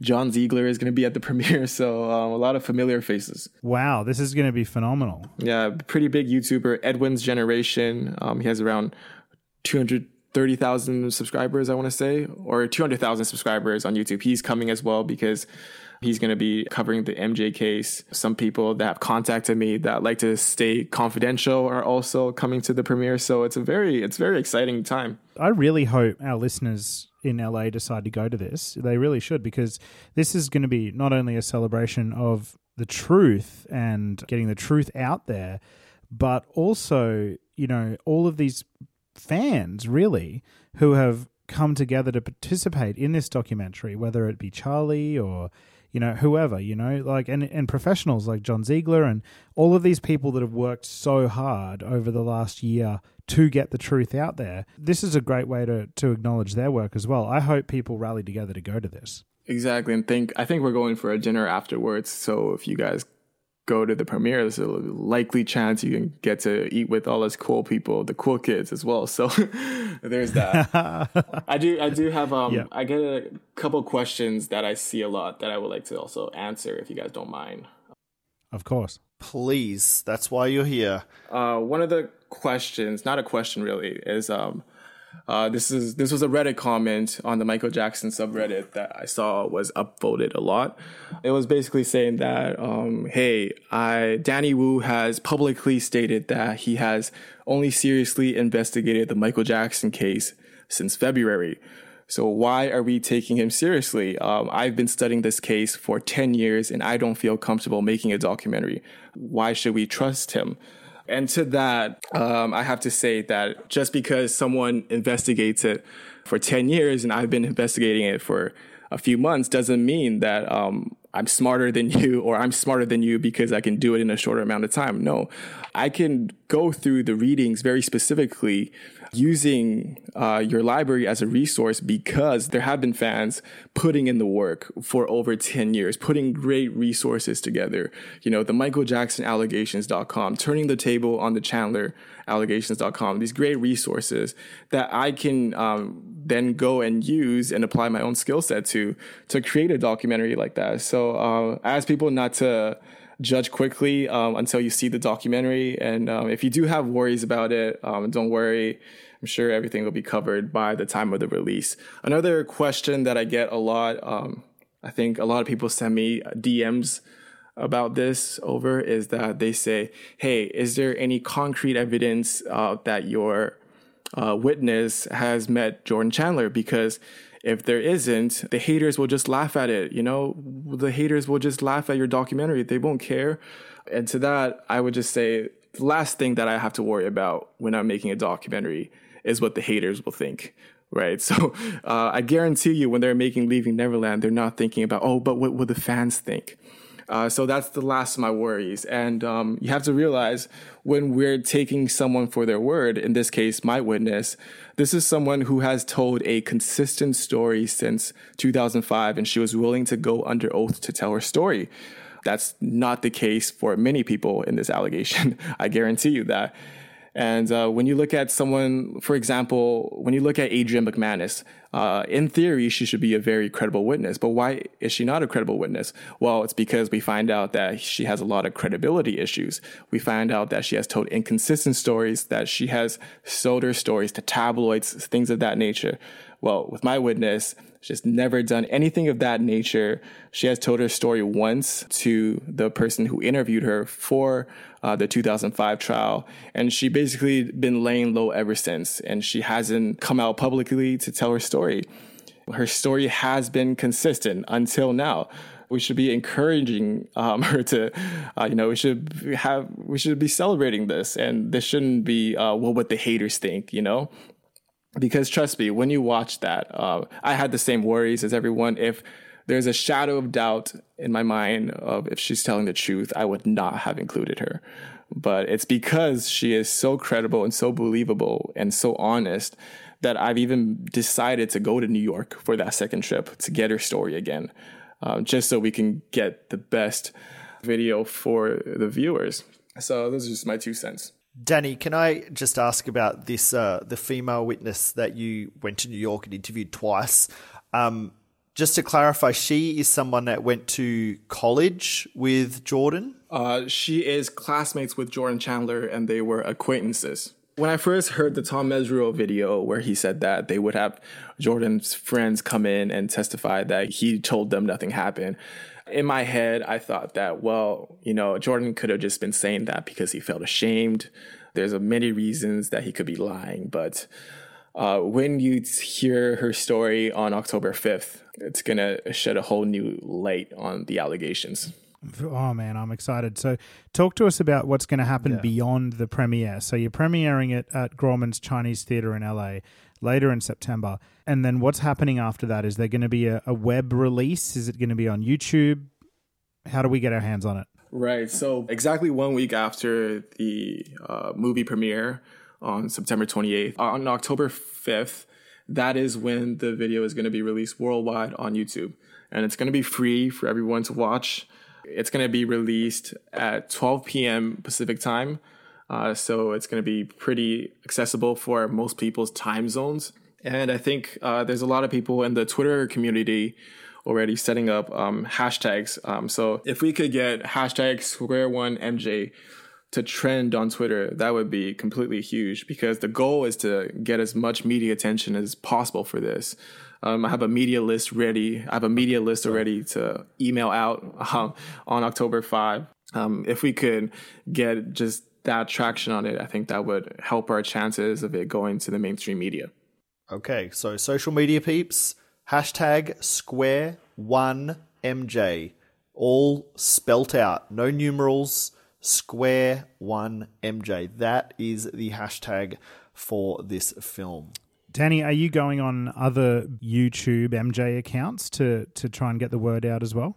Not right now, currently, but um, I think uh, Edwin's Generation, the YouTuber that's also coming, um, we're gonna make a collab video on Michael Jackson for his channel as well. That's gonna get some attention as well. That's cool. You should hit up JD. I'm sure he's a big film guy. He's Awesome. uh Yeah. he loves film, he loves MJ. I think it's uh, History in the Mix on YouTube. He he'd be a good guy to talk to. That's awesome. And um, obviously, we talked about the two documentaries. We also can't go on without giving credit to Liam McEwan's documentary, um, Neverland Firsthand, which kind of Huge, paved the way for a lot of the documentaries to follow. Uh, his was the first to come out um, to really challenge the Neverland allegations in uh, mainstream media, and it's gotten great media attention at the time. You know, I think Vanity, a lot of the major news sites thought that it was the Jackson family official documentary, uh, which is kind of fun. Yeah, they did.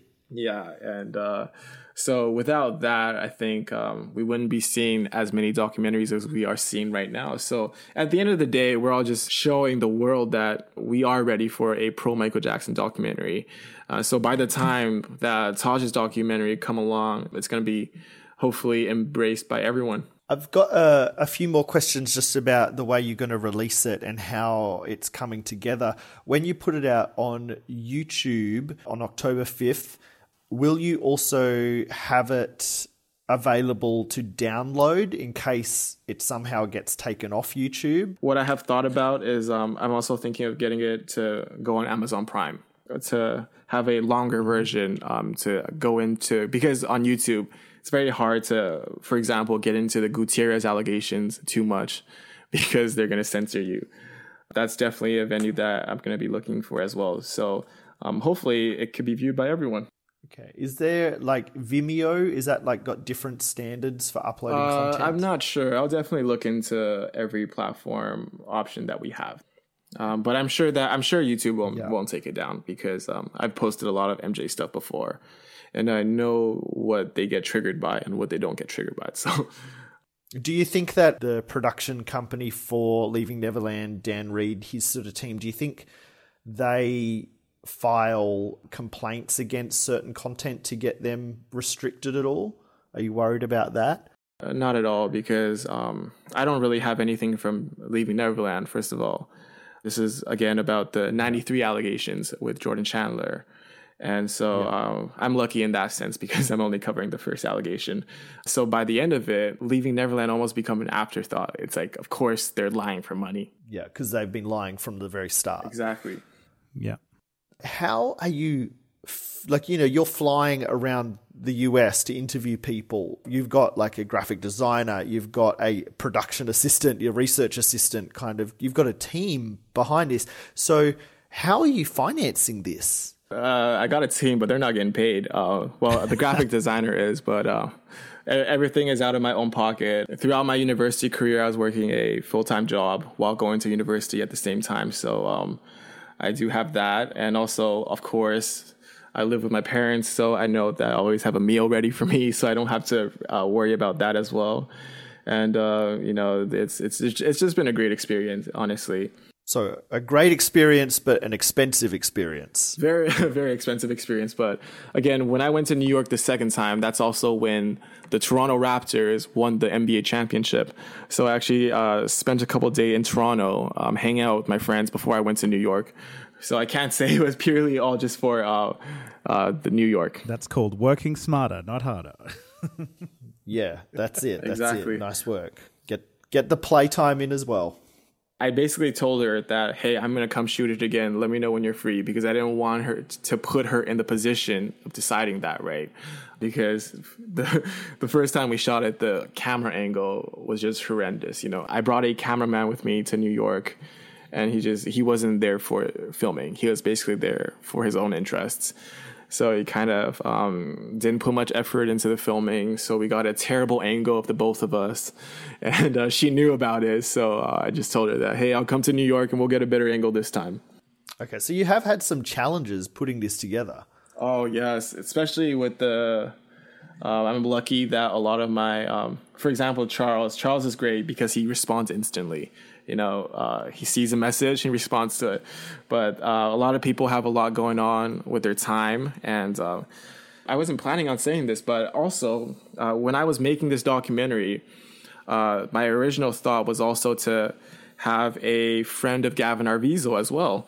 Uh, so it would have been the two of them, the two witnesses, talking about their relationships with the accusers. And um, that was going to be it. But the Gavin Arvizo friend, um, she got cold feet at the last second. Um, she agreed to everything. She agreed to the the time.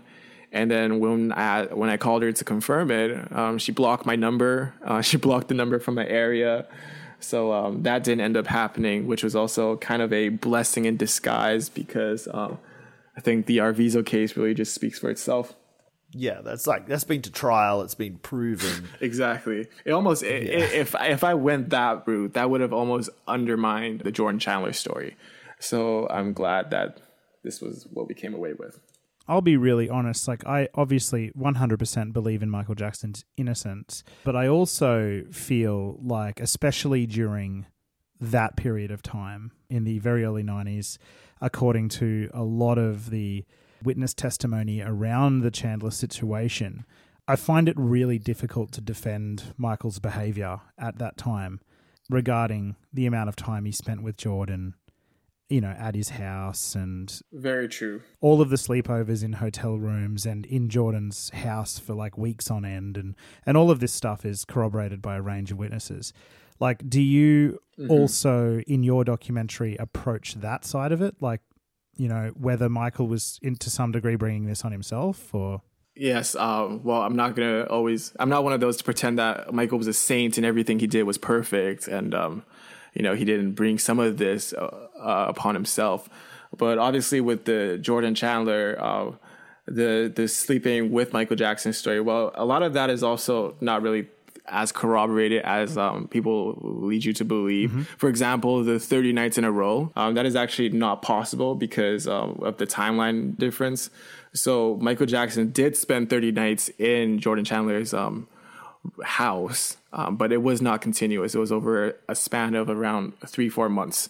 At the end of the day, all these things are irrelevant. You can't just say, just because this guy is having sleepovers with children, that he's molesting them, right? Uh, so uh, that's more of the angle we're going with. got it. I have to say that is something I'm always impressed by when I watch your YouTube videos on this topic, which you've got a number of really well put together documentaries where you lay it out. You go, this is the corroborated evidence, these are the stories.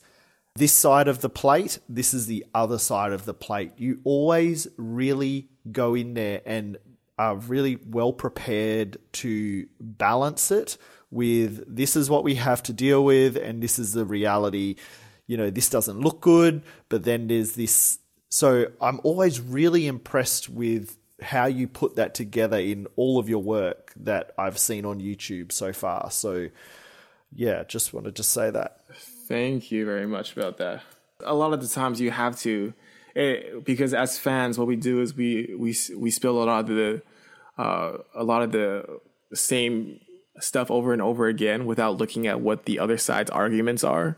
So what I do is I just go on, you know, I just go on MJ Facts, stuff like that. I read their arguments, you know, find out uh, what's uh, credible about what they say and what's not credible about what they say and then kind of just lay it out. And um, usually, when you lay it out in an objective way, the evidence does tend to favor Michael Jackson. Well, I cannot wait for Square One.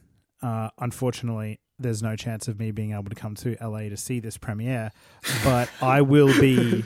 He'll be with us. I will be there in spirit, and I'll be on YouTube as soon as this thing comes out. Like the second, I'm going to stay up. If it's midnight my time, I don't care. I'm staying up for this.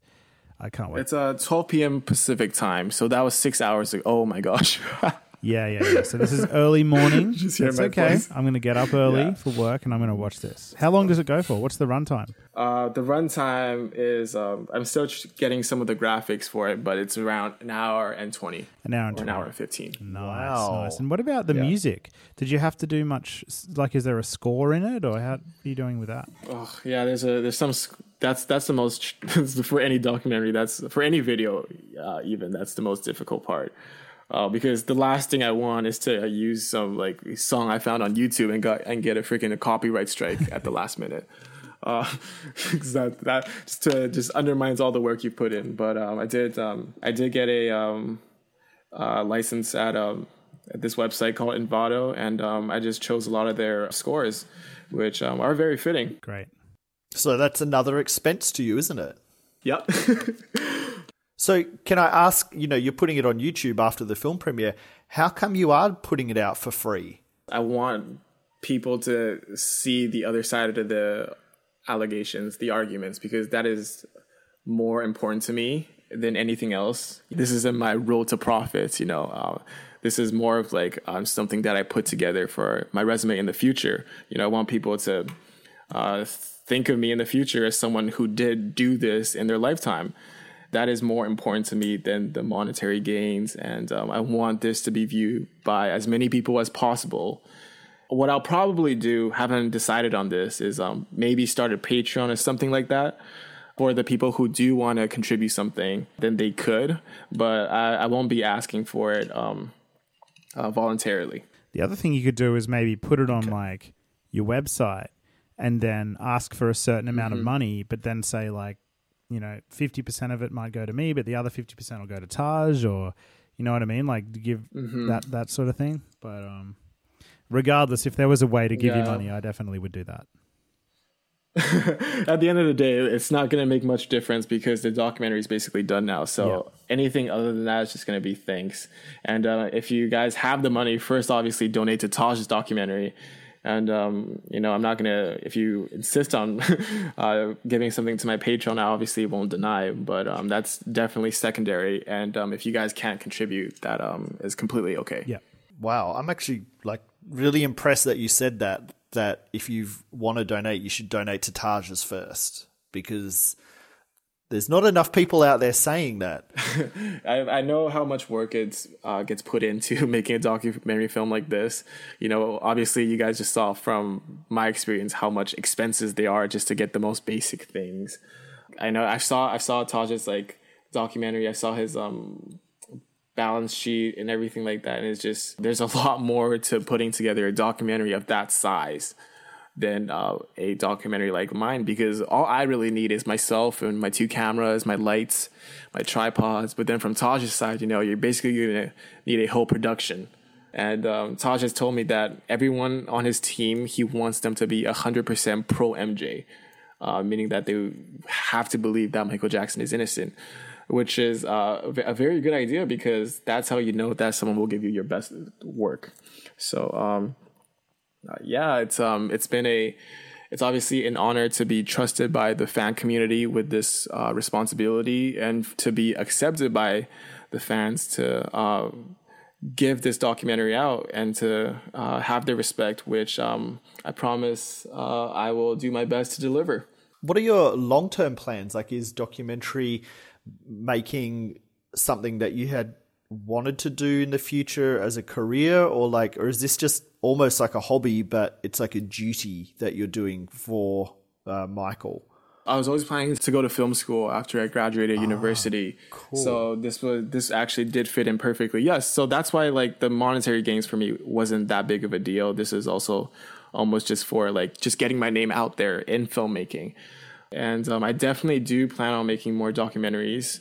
I think I told this story before, but one of the main reasons that I believe Michael Jackson and believe that it's possible for someone to have this many allegations. Well, not that this many, as in like a huge number, to have allegations and to be innocent is because when I was in high school, I played basketball for a pretty prestigious high school and uh, we were ranked in the country. But my coach um, back in the day, uh, the year after I graduated, uh, he got hit with a lawsuit by a couple kids who said that he verbally abused them on the team. And um, they were uh, threatening the school with a civil lawsuit. And uh, when the school basically didn't um, negotiate with them, told them to get lost, they went on a television show and made their own documentary. And it was national news at the time. And uh, my coach's name was getting dragged through dirt this was only happening because my coach actually coached Steve Nash, uh, who was a NBA MVP. So, a private school coach who uh, bullied kids was a big story in Canada. But to me, I was there for all the interactions. I knew that they weren't true. So back then, I was already defending my coach from these allegations on Twitter, defending him. It's very close to what uh, MJ fans are doing right now, but this was for a whole different situation. So in my head, if you got two kids from a school who can sue a coach and they can lie about it, then imagine Michael Jackson, right, at a much bigger scale.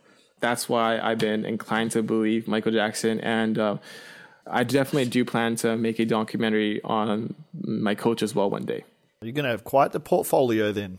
Thank you. So that's the plan. So, is there any questions that we haven't asked about you or Square One that you were like hoping that you could talk about? Have we missed anything? Is there anything that people have like mentioned that really has bugged you that you would like to us to ask you about so you can clarify? I guess it's just the I get a lot of DMs about how to uh, how to use the website to buy the tickets, and um, that's kind of the funniest one because I'm just like ah, just click the click the website and it'll, it'll show you. Other than that, I think we did pretty well. I think we covered all the bases, and um, very excited for you guys to see this documentary. Us too. So in our show notes, head to our show notes for this episode. We're going to have uh, links to the trailer for Square One, which was really well put together. And we're also going to have links now. We'll get that off you for the tickets for the premiere. Perfect. And whatever other links you want us to include, just send them to us. We'll put them in the show notes for everyone to access either in their podcast app that they are currently listening to on your device or the website, themjcast.com. And this is episode 108. Danny Wu, where can people find you on social media? Oh, nice. My favorite part. you can find me on YouTube uh, with my name, Danny Wu, uh, just D A N N Y W U. I spell that out because the last podcast I was on, um, the host was like, "So how do you pronounce your name? Is it we? Is it what?" I know. I was kind of shocked too, but uh, so you can find me on YouTube with my name Danny Wu. On Twitter, it's just Danny Wu, and then it's Y U E. And you can also find me on Instagram at D Y W U. So D Y Wu. That's my nickname, which is kind of weird because uh, it's the same amount of syllables as my actual name, but so you can find it. Awesome. We'll put links for all those in the uh, show notes as well. Just want to say thank you for, especially your YouTube channel, for the content that you've had there this year so far with, you know, Taj and Brandi, and then your your you've done like multi-part videos. You've gone back to address stuff. I watched one not long ago where you know you finished up even addressing the Latoya stuff you know, because when she was abused by Jack Gordon and she went on all those TV shows and said stuff. And there was even, I remember watching as a kid, so I was like a young teenager, she came on an Australian TV show. I believe it was A Current Affair hosted by Ray Martin, who's a very well known journalist here in Australia. And she made those allegations against Michael and, and supported the allegations against him. But there was someone off camera instructing her what to say. So she was, you know, sort of looking to the side of off camera, and there was someone actually giving instructions to her on what to say. And it was like the most bizarre and almost scary interview because you're like, what is actually happening here? It was very, and, and Ray was addressing it. I think she even may have walked out of that interview. Right. She just Uh, like tore the microphone off. So, Yeah. you know, you address stuff like that. And I just want to say, head over, check out Danny's stuff if you haven't seen it. You know, we've been sharing it on Twitter. Yeah, there's some really good stuff. And also to your good mate, Liam McEwan, who does some terrific content. Yeah, I'm glad you brought up the Latoya stuff though, because the exact video that, um, the exact interview that uh, you referenced to will be in Square One. Ah, well, there you go. It's probably probably in better quality than I've got it packed away in a VHS cassette in a in a box in the garage. That's crazy. That was just a wild interview in in general. That was for people to use that against her right now is just beyond me. Yeah, and they go, oh well, you know, why doesn't she come out? She's like, mate, she's like written a book about it. She's re- did an album about it. You know, it was called Starting Over. She has done countless interviews, which I was really happy that you included some of those about the abuse that she suffered and why she said those things and couldn't escape the relationship. So, Right. yeah, no, you you've got some really good stuff out there, and I want to extend my gratitude for you Thank to you. do that. Thank you, and you yeah, guys as as we know, it's a lot of work. Oh, thank yeah. you. Because I know, uh, yeah, because it's it's very special because you guys were the first MJ podcast that I've ever listened to. Obviously, um, I told you earlier with the uh, the roundtable, but after that, you know, I kind of binged through your podcasts, the Harrison Funk, and then the next one I think was the Tom Mesereau uh, ten year vindication. You guys talked about Wade Robson a little bit, but it wasn't that big of a deal back then. I remember, I remember was these were great memories, and um, you guys are helping um, show the other side of the story, and um, it's kind of surreal to me from listening to all your podcasts in my car to finally being on here. You know, It's sort of the same for me, like watching your videos and then I'm like actually having a, a proper conversation with you. Not just like when you watch something, you go, yeah, yeah, I agree, I agree. It's like we're actually answering back and forth. It's always a very strange thing, but we really appreciate your time today. Uh, and all the work that you put into your content, and we really wish you the best of luck with Square One. And yeah, we'll be so uh, sharing that around the place.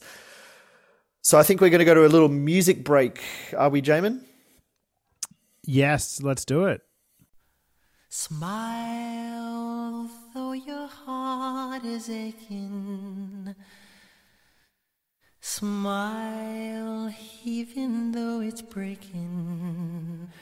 When there are clouds in the sky, you get by.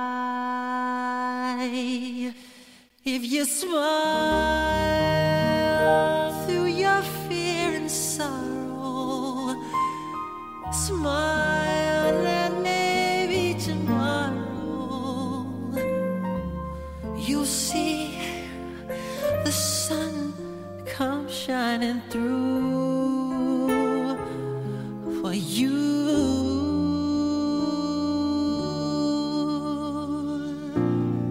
Light up your face with gladness. Every trace of sadness. Although a tear may be ever so near, that's the time you must keep on trying. Smile,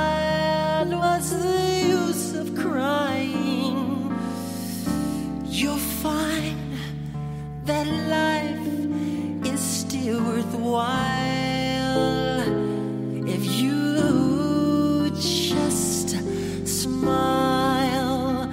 Although your heart is aching, smile even though it's breaking. When there are clouds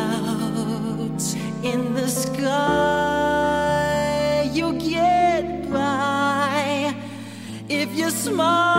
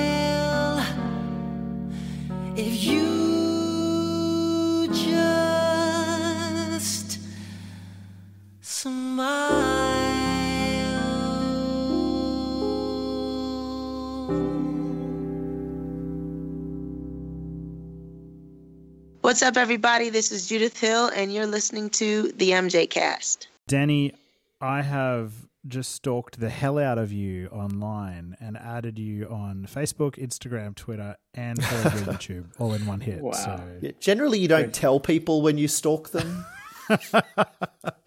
The listeners should do the same. Setting the example. yes, they should. In that particular order as well. Let's get geeky with some fan stuff, shall we? Let's do some finds of the week.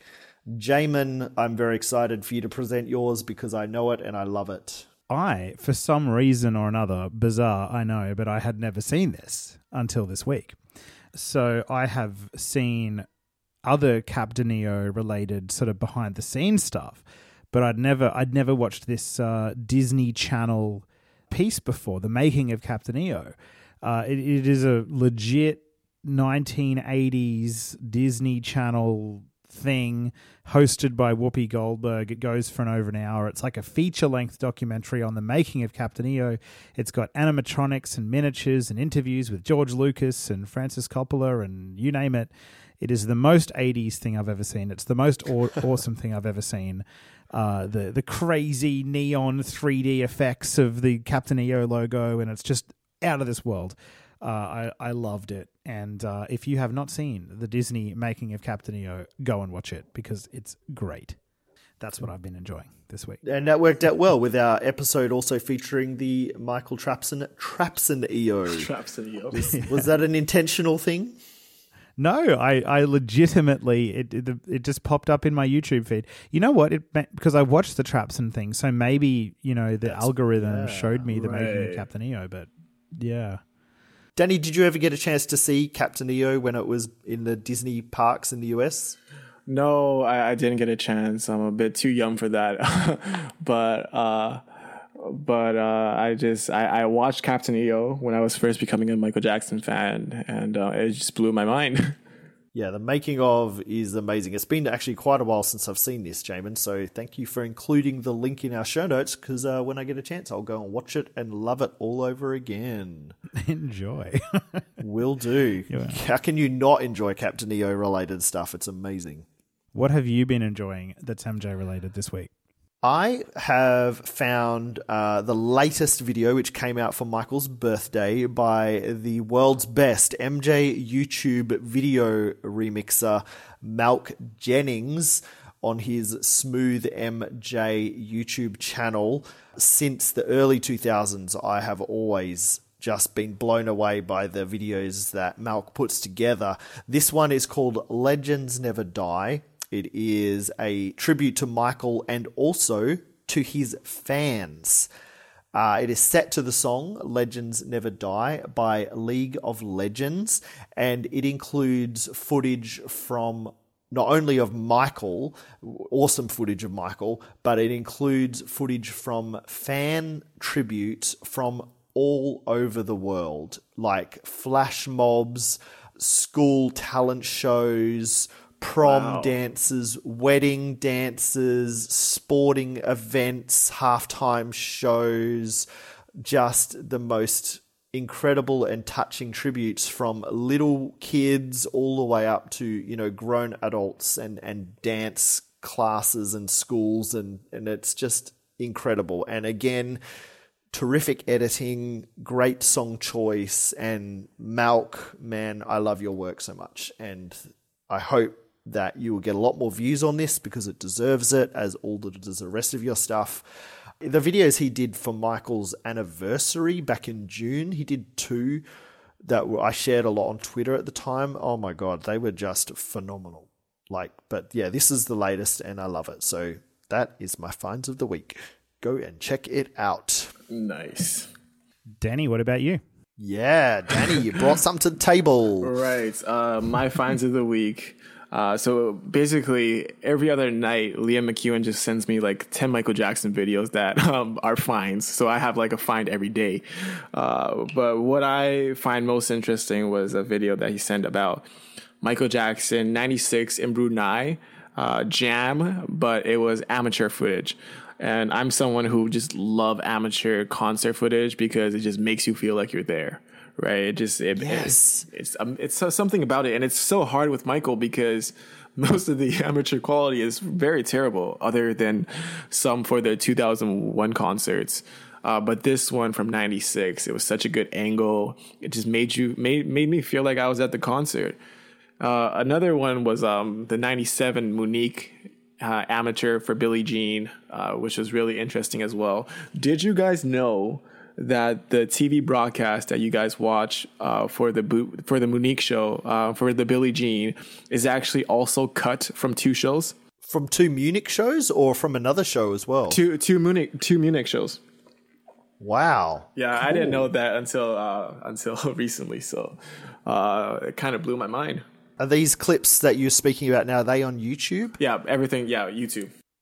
Sweet. Well, you need to send us those links. I will send you the links right after this. Nice. Um, I totally agree with what you said about amateur footage makes you feel like you're actually in the audience watching. And when they do concert films, I get the whole thing, you know, like let's use Bucharest as an example. I get the whole thing where, you know, they show the, the edits of, you know, the, the wide shot of the stage and then the, sh- the, the small shot of the stage and then the crowd shot and then looking out to the crowd back from the stage. I guess visually it does make it more exciting, but it really does take you out of the audience. It's a bit much for me, to be honest. All those edits. Yeah, like I just think Yeah. when they do concert films, they should have the option, and they can. It's like, hello, they've been doing multi angle things that you can choose on a DVD since like the late 90s really that they have should have the option that you can watch it either with the different shots of the wide stage or the close up or So whatever true. but they should have it so that you can choose to watch it as you are in the Exactly. audience Especially for some of his performances, like Dangerous, when he goes into the dance break. You know, you need to watch that from the front. You know, stop cutting to the side of the side of the dancers. Like, no one needs to see that. We want a front angle of the stage. Or during the moonwalk for some shows, uh, they cut to the front. Bucharest, they do that. They cut for the, I think it's from the front or something for half the moonwalk. It's like, what, what? I think in the yeah in the BBC in the BBC footage they cut, and in the HBO they uh, remain on the stage. Well, it's a good thing we're wrapping this episode up because I've just had the alert on my phone that I have 10% battery left, which is very annoying. But uh, just a few quick thank yous from me. Uh, thank you, Elise, for sending me a package recently, which included a uh, Michael Jackson bracelet. It's a, it's a little red woven beaded bracelet, just like Michael used to wear, and which Paris actually wears Michael's now. Created by MJ Giving Tree Shop. Head over to Instagram for that account, or the other account is MJ Giving Tree over on Instagram, and I think Twitter is the same name, but most of the the posts and interaction happens over on Instagram. But Elise, thank you for that really thoughtful gift. I've been wearing that. uh, when I head out, especially when I went to the um, the Michael birthday charity lunch here in Perth. So thank you, Elise, for that. But also in the package was something that we spoke about on the show when Elise was in Los Angeles for the In the Studio with MJ seminar, and a listener of ours had made show art. Pamela Bajal from Berlin in Germany made this incredible fold out film strip card art piece, which says, Dearest MJ mates from the MJ cast, thank you very much from the bottom of my heart. Your podcast is priceless and so much what Michael stood for. Please keep up the great work. Lots of love, Pamela Bajal. And it has pictures of us, Jamon, you know, people that we've had on the show, like, of course, Elise and Charles Thomson and Damien Shields, but also our dear friend TJ. Uh, rest in peace, TJ, which I thought was really special. But then there's like just in the film strips that go down, you know, just so much awesome Michael imagery of him with collaborators, other online content creators, and other podcasts and MJ books. It's a really special piece, and I was really moved by it. So thank you for that, Pamela. We really appreciate it. Just a couple of emails. I'll say hello to Will Lula from Cuba, Mariel Bumgana, and Cheryl and Young June, who are listening in Virginia. Thank you all for your emails. We get so many emails, folks. Know that they all do get read. We just can't reply to all of them. But um, you can email us if you'd like at the mjcast at icloud.com. We're across social media, of course, Twitter, Facebook, Instagram, YouTube. Find us the MJ Cast, the MJ Cast, and you're listening to us, so that's great. You found us. We're on podcast apps, uh, Apple Podcasts, Google Podcasts, Podcast Republic on Android or any other Android podcast app. We're on Spotify, TuneIn Radio, probably all of those things. You can find us, and if you're old school and you do not have a smartphone or a tablet or something that does apps, you can listen to us via the mjcast.com, which is our website. And don't forget, you've got Danny Wu's details for his social media already, so you can go and stalk him. like I did. Thank you. Just like Jamon. Thank you, Jamon. Danny, thank you so much for coming on the show. My wife actually asked me, she wanted to know whether you are connected with the Chinese uh, MJ community. She sometimes goes to their Facebook page. I think it's MJCCN. Yeah, I'm I'm connected with the leader, Keen. Um, Keen is a great. Uh, he actually hit me up after the Brandi interview. Uh, surprise, surprise! Again, uh, uh, he hit me up, gave me a great introduction to the site, and um, we added each other on Chinese social media, and developed a connection from there. We found out that we're both from Sichuan province which is really cool. And um, he's actually thinking about uh, screening it in China as well. Wow. That would be amazing. The day after that I um, released it, the trailer, what Keen did was he got his team to make the Chinese subti- subtitles right away, and um, they dropped a Chinese version, and I gave them gave them an interview, and uh, it, it was crazy because they, they they got so many fans there. I wonder if there's a Chinese MJ podcast. I wonder that too.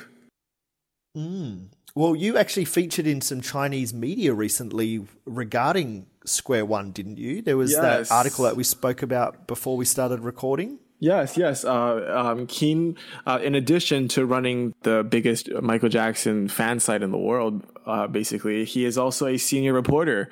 Originally, I was giving him an interview for a fan article, but he just really liked my story. So um, he was like, Can I have permission to interview you for a news article that I'm doing? I'm like, Of course, like anytime. So uh, we did that, got that published. The article gained some traction, which is really cool.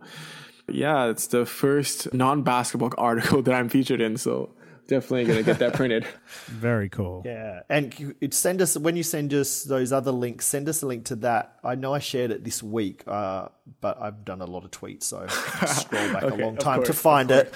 But yeah, send us that link. We'll put that in the show notes in our additional links. But yes, also thank you for joining us.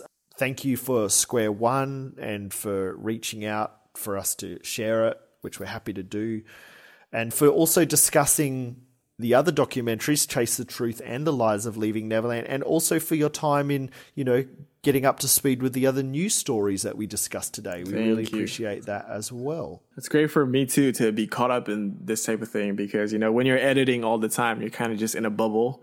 You're not really caught up in anything, and then you're just like, oh my gosh, there are trees. it's like a whole new world. Nice. Well, yeah, thank you everyone for listening to the MJ cast.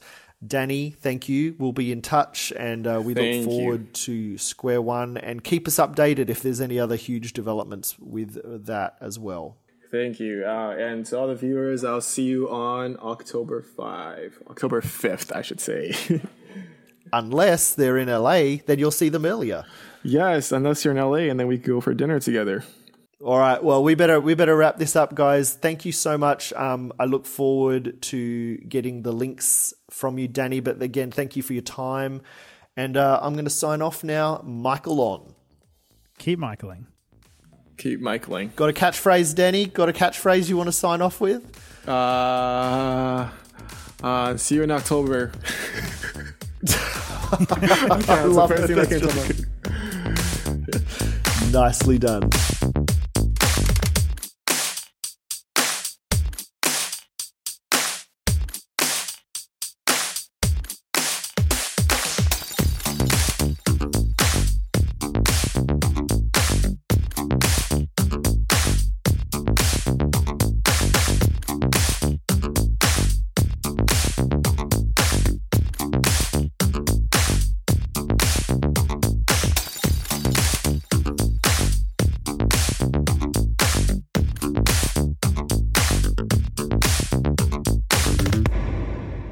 Also, final question. Can I ask you guys a question?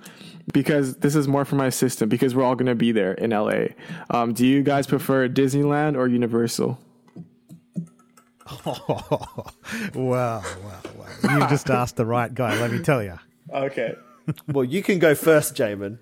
Well, no, I'm talking about you. I mean, there's only one answer that's going to come from you without this one.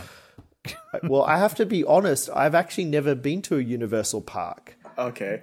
Um, our closest one's in Singapore. I actually listened to a podcast, uh, the latest podcast from TDR Explorer, um, that is actually about Universal Studios in Singapore.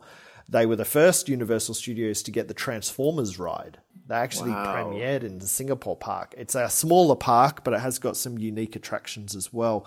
So I've actually never been, but I have to say I would really like to go to the US Universal parks because of um, they've still got a couple of the original things, but they've also got the Harry Potter lands and stuff. But some of the stuff is gone now. I really, really, really, really would like to see the Terminator 3D attraction and the Jaws attraction and the old style King Kong attraction.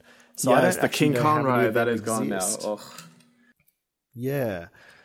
So they've got the new version where you're in like a tram car and stuff, but and they've got the like Skull Island sort of King Kong attraction at one of the parks. Yeah. Um, but I'm a Disney like park explorer. uh, you know, we're looking at returning to Hong Kong. To Put it Kong. lightly. to put it lightly, I haven't done all of them. Don't worry. There's still Florida and Shanghai I have not visited, but we're planning our fifth trip to Hong Kong Disney in October. All going well in Hong Kong.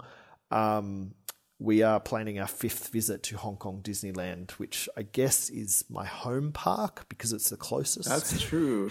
Danny, this guy has his podcast app loaded up with like I'm talking like probably half a dozen Disney park related Yeah. podcasts. He At stays at least. Disney hotels. this We guy do. is Disney historian extraordinaire. This is going to I be s- oh, well, interesting.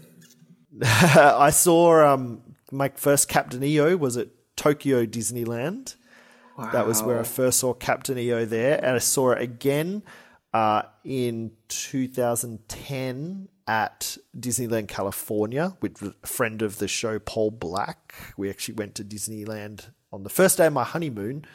Long story, but anyway, I got to see uh, Captain EO there.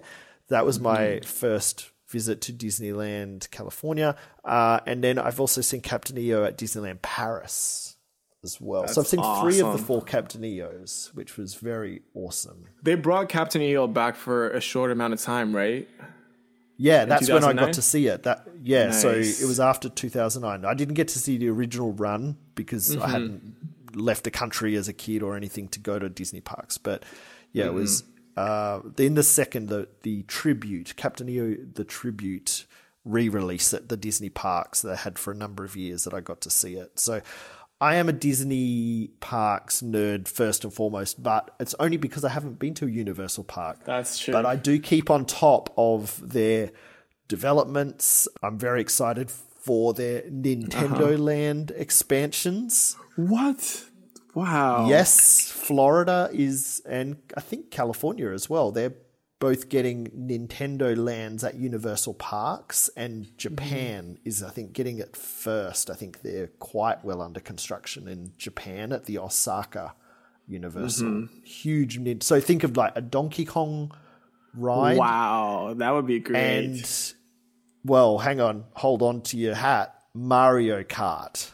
wow, that's that Mario Kart is going always going to be my favorite. Yeah, so you know, it's very. This is an exciting time for theme park fans because there is big competition. Of course, Disney just did their Star Wars Galaxy's Edge, which looks insane. And before the end of the year, we're going to get to see what the Rise of the Resistance attraction is. it opens in Florida in December, and that is going to be freaking wild. Jamon, I haven't sent you any links lately, but um, think this attraction will blow your mind. What's Well, Jamon's pick? Yeah, maybe one day if I actually go. Well, I I've never been to the states, so or, Oh, or okay. France or, or Japan, so I've never really been to a Disney park ever. well, when you get there, you will be like very happy because there's Yeah. very exciting things getting constructed. I would say, if I had to guess, the first Disney park I go to will probably be either Hong Kong or Shanghai because I go to China so much. So Right. it, it'll happen at some point within the next year or two. But yeah, looking. If you're in forward. China, let me know. Um, I'm in Chengdu all the time. Can arrange it if you guys come over. You can like hang out. that would be incredible. That I would Yeah. love that. Incredible. Yes, and when we one day return to beautiful Canada, I will let you know as well. Yes, let me know. Let me know. I'll be I'll be the tour guide. I Oh volunteer. man, love that. There you go. Cool. Do you have um? What are your coffee houses in Vancouver? I know Toronto is the second cup coffee house everywhere, and Tim Hortons as well, which was so cheap. Still blows my mind. The yeah, Tim Hortons is the chain. Um, Vancouver has a lot. Oh, what happened here? Okay. Did, can you hear me? Yes, I can. All good. I think one of my earphones just died, but um, because I'm on AirPods. Uh, but oh, uh, Jamon, yeah. there you go. Yeah, mine are about to conk out too.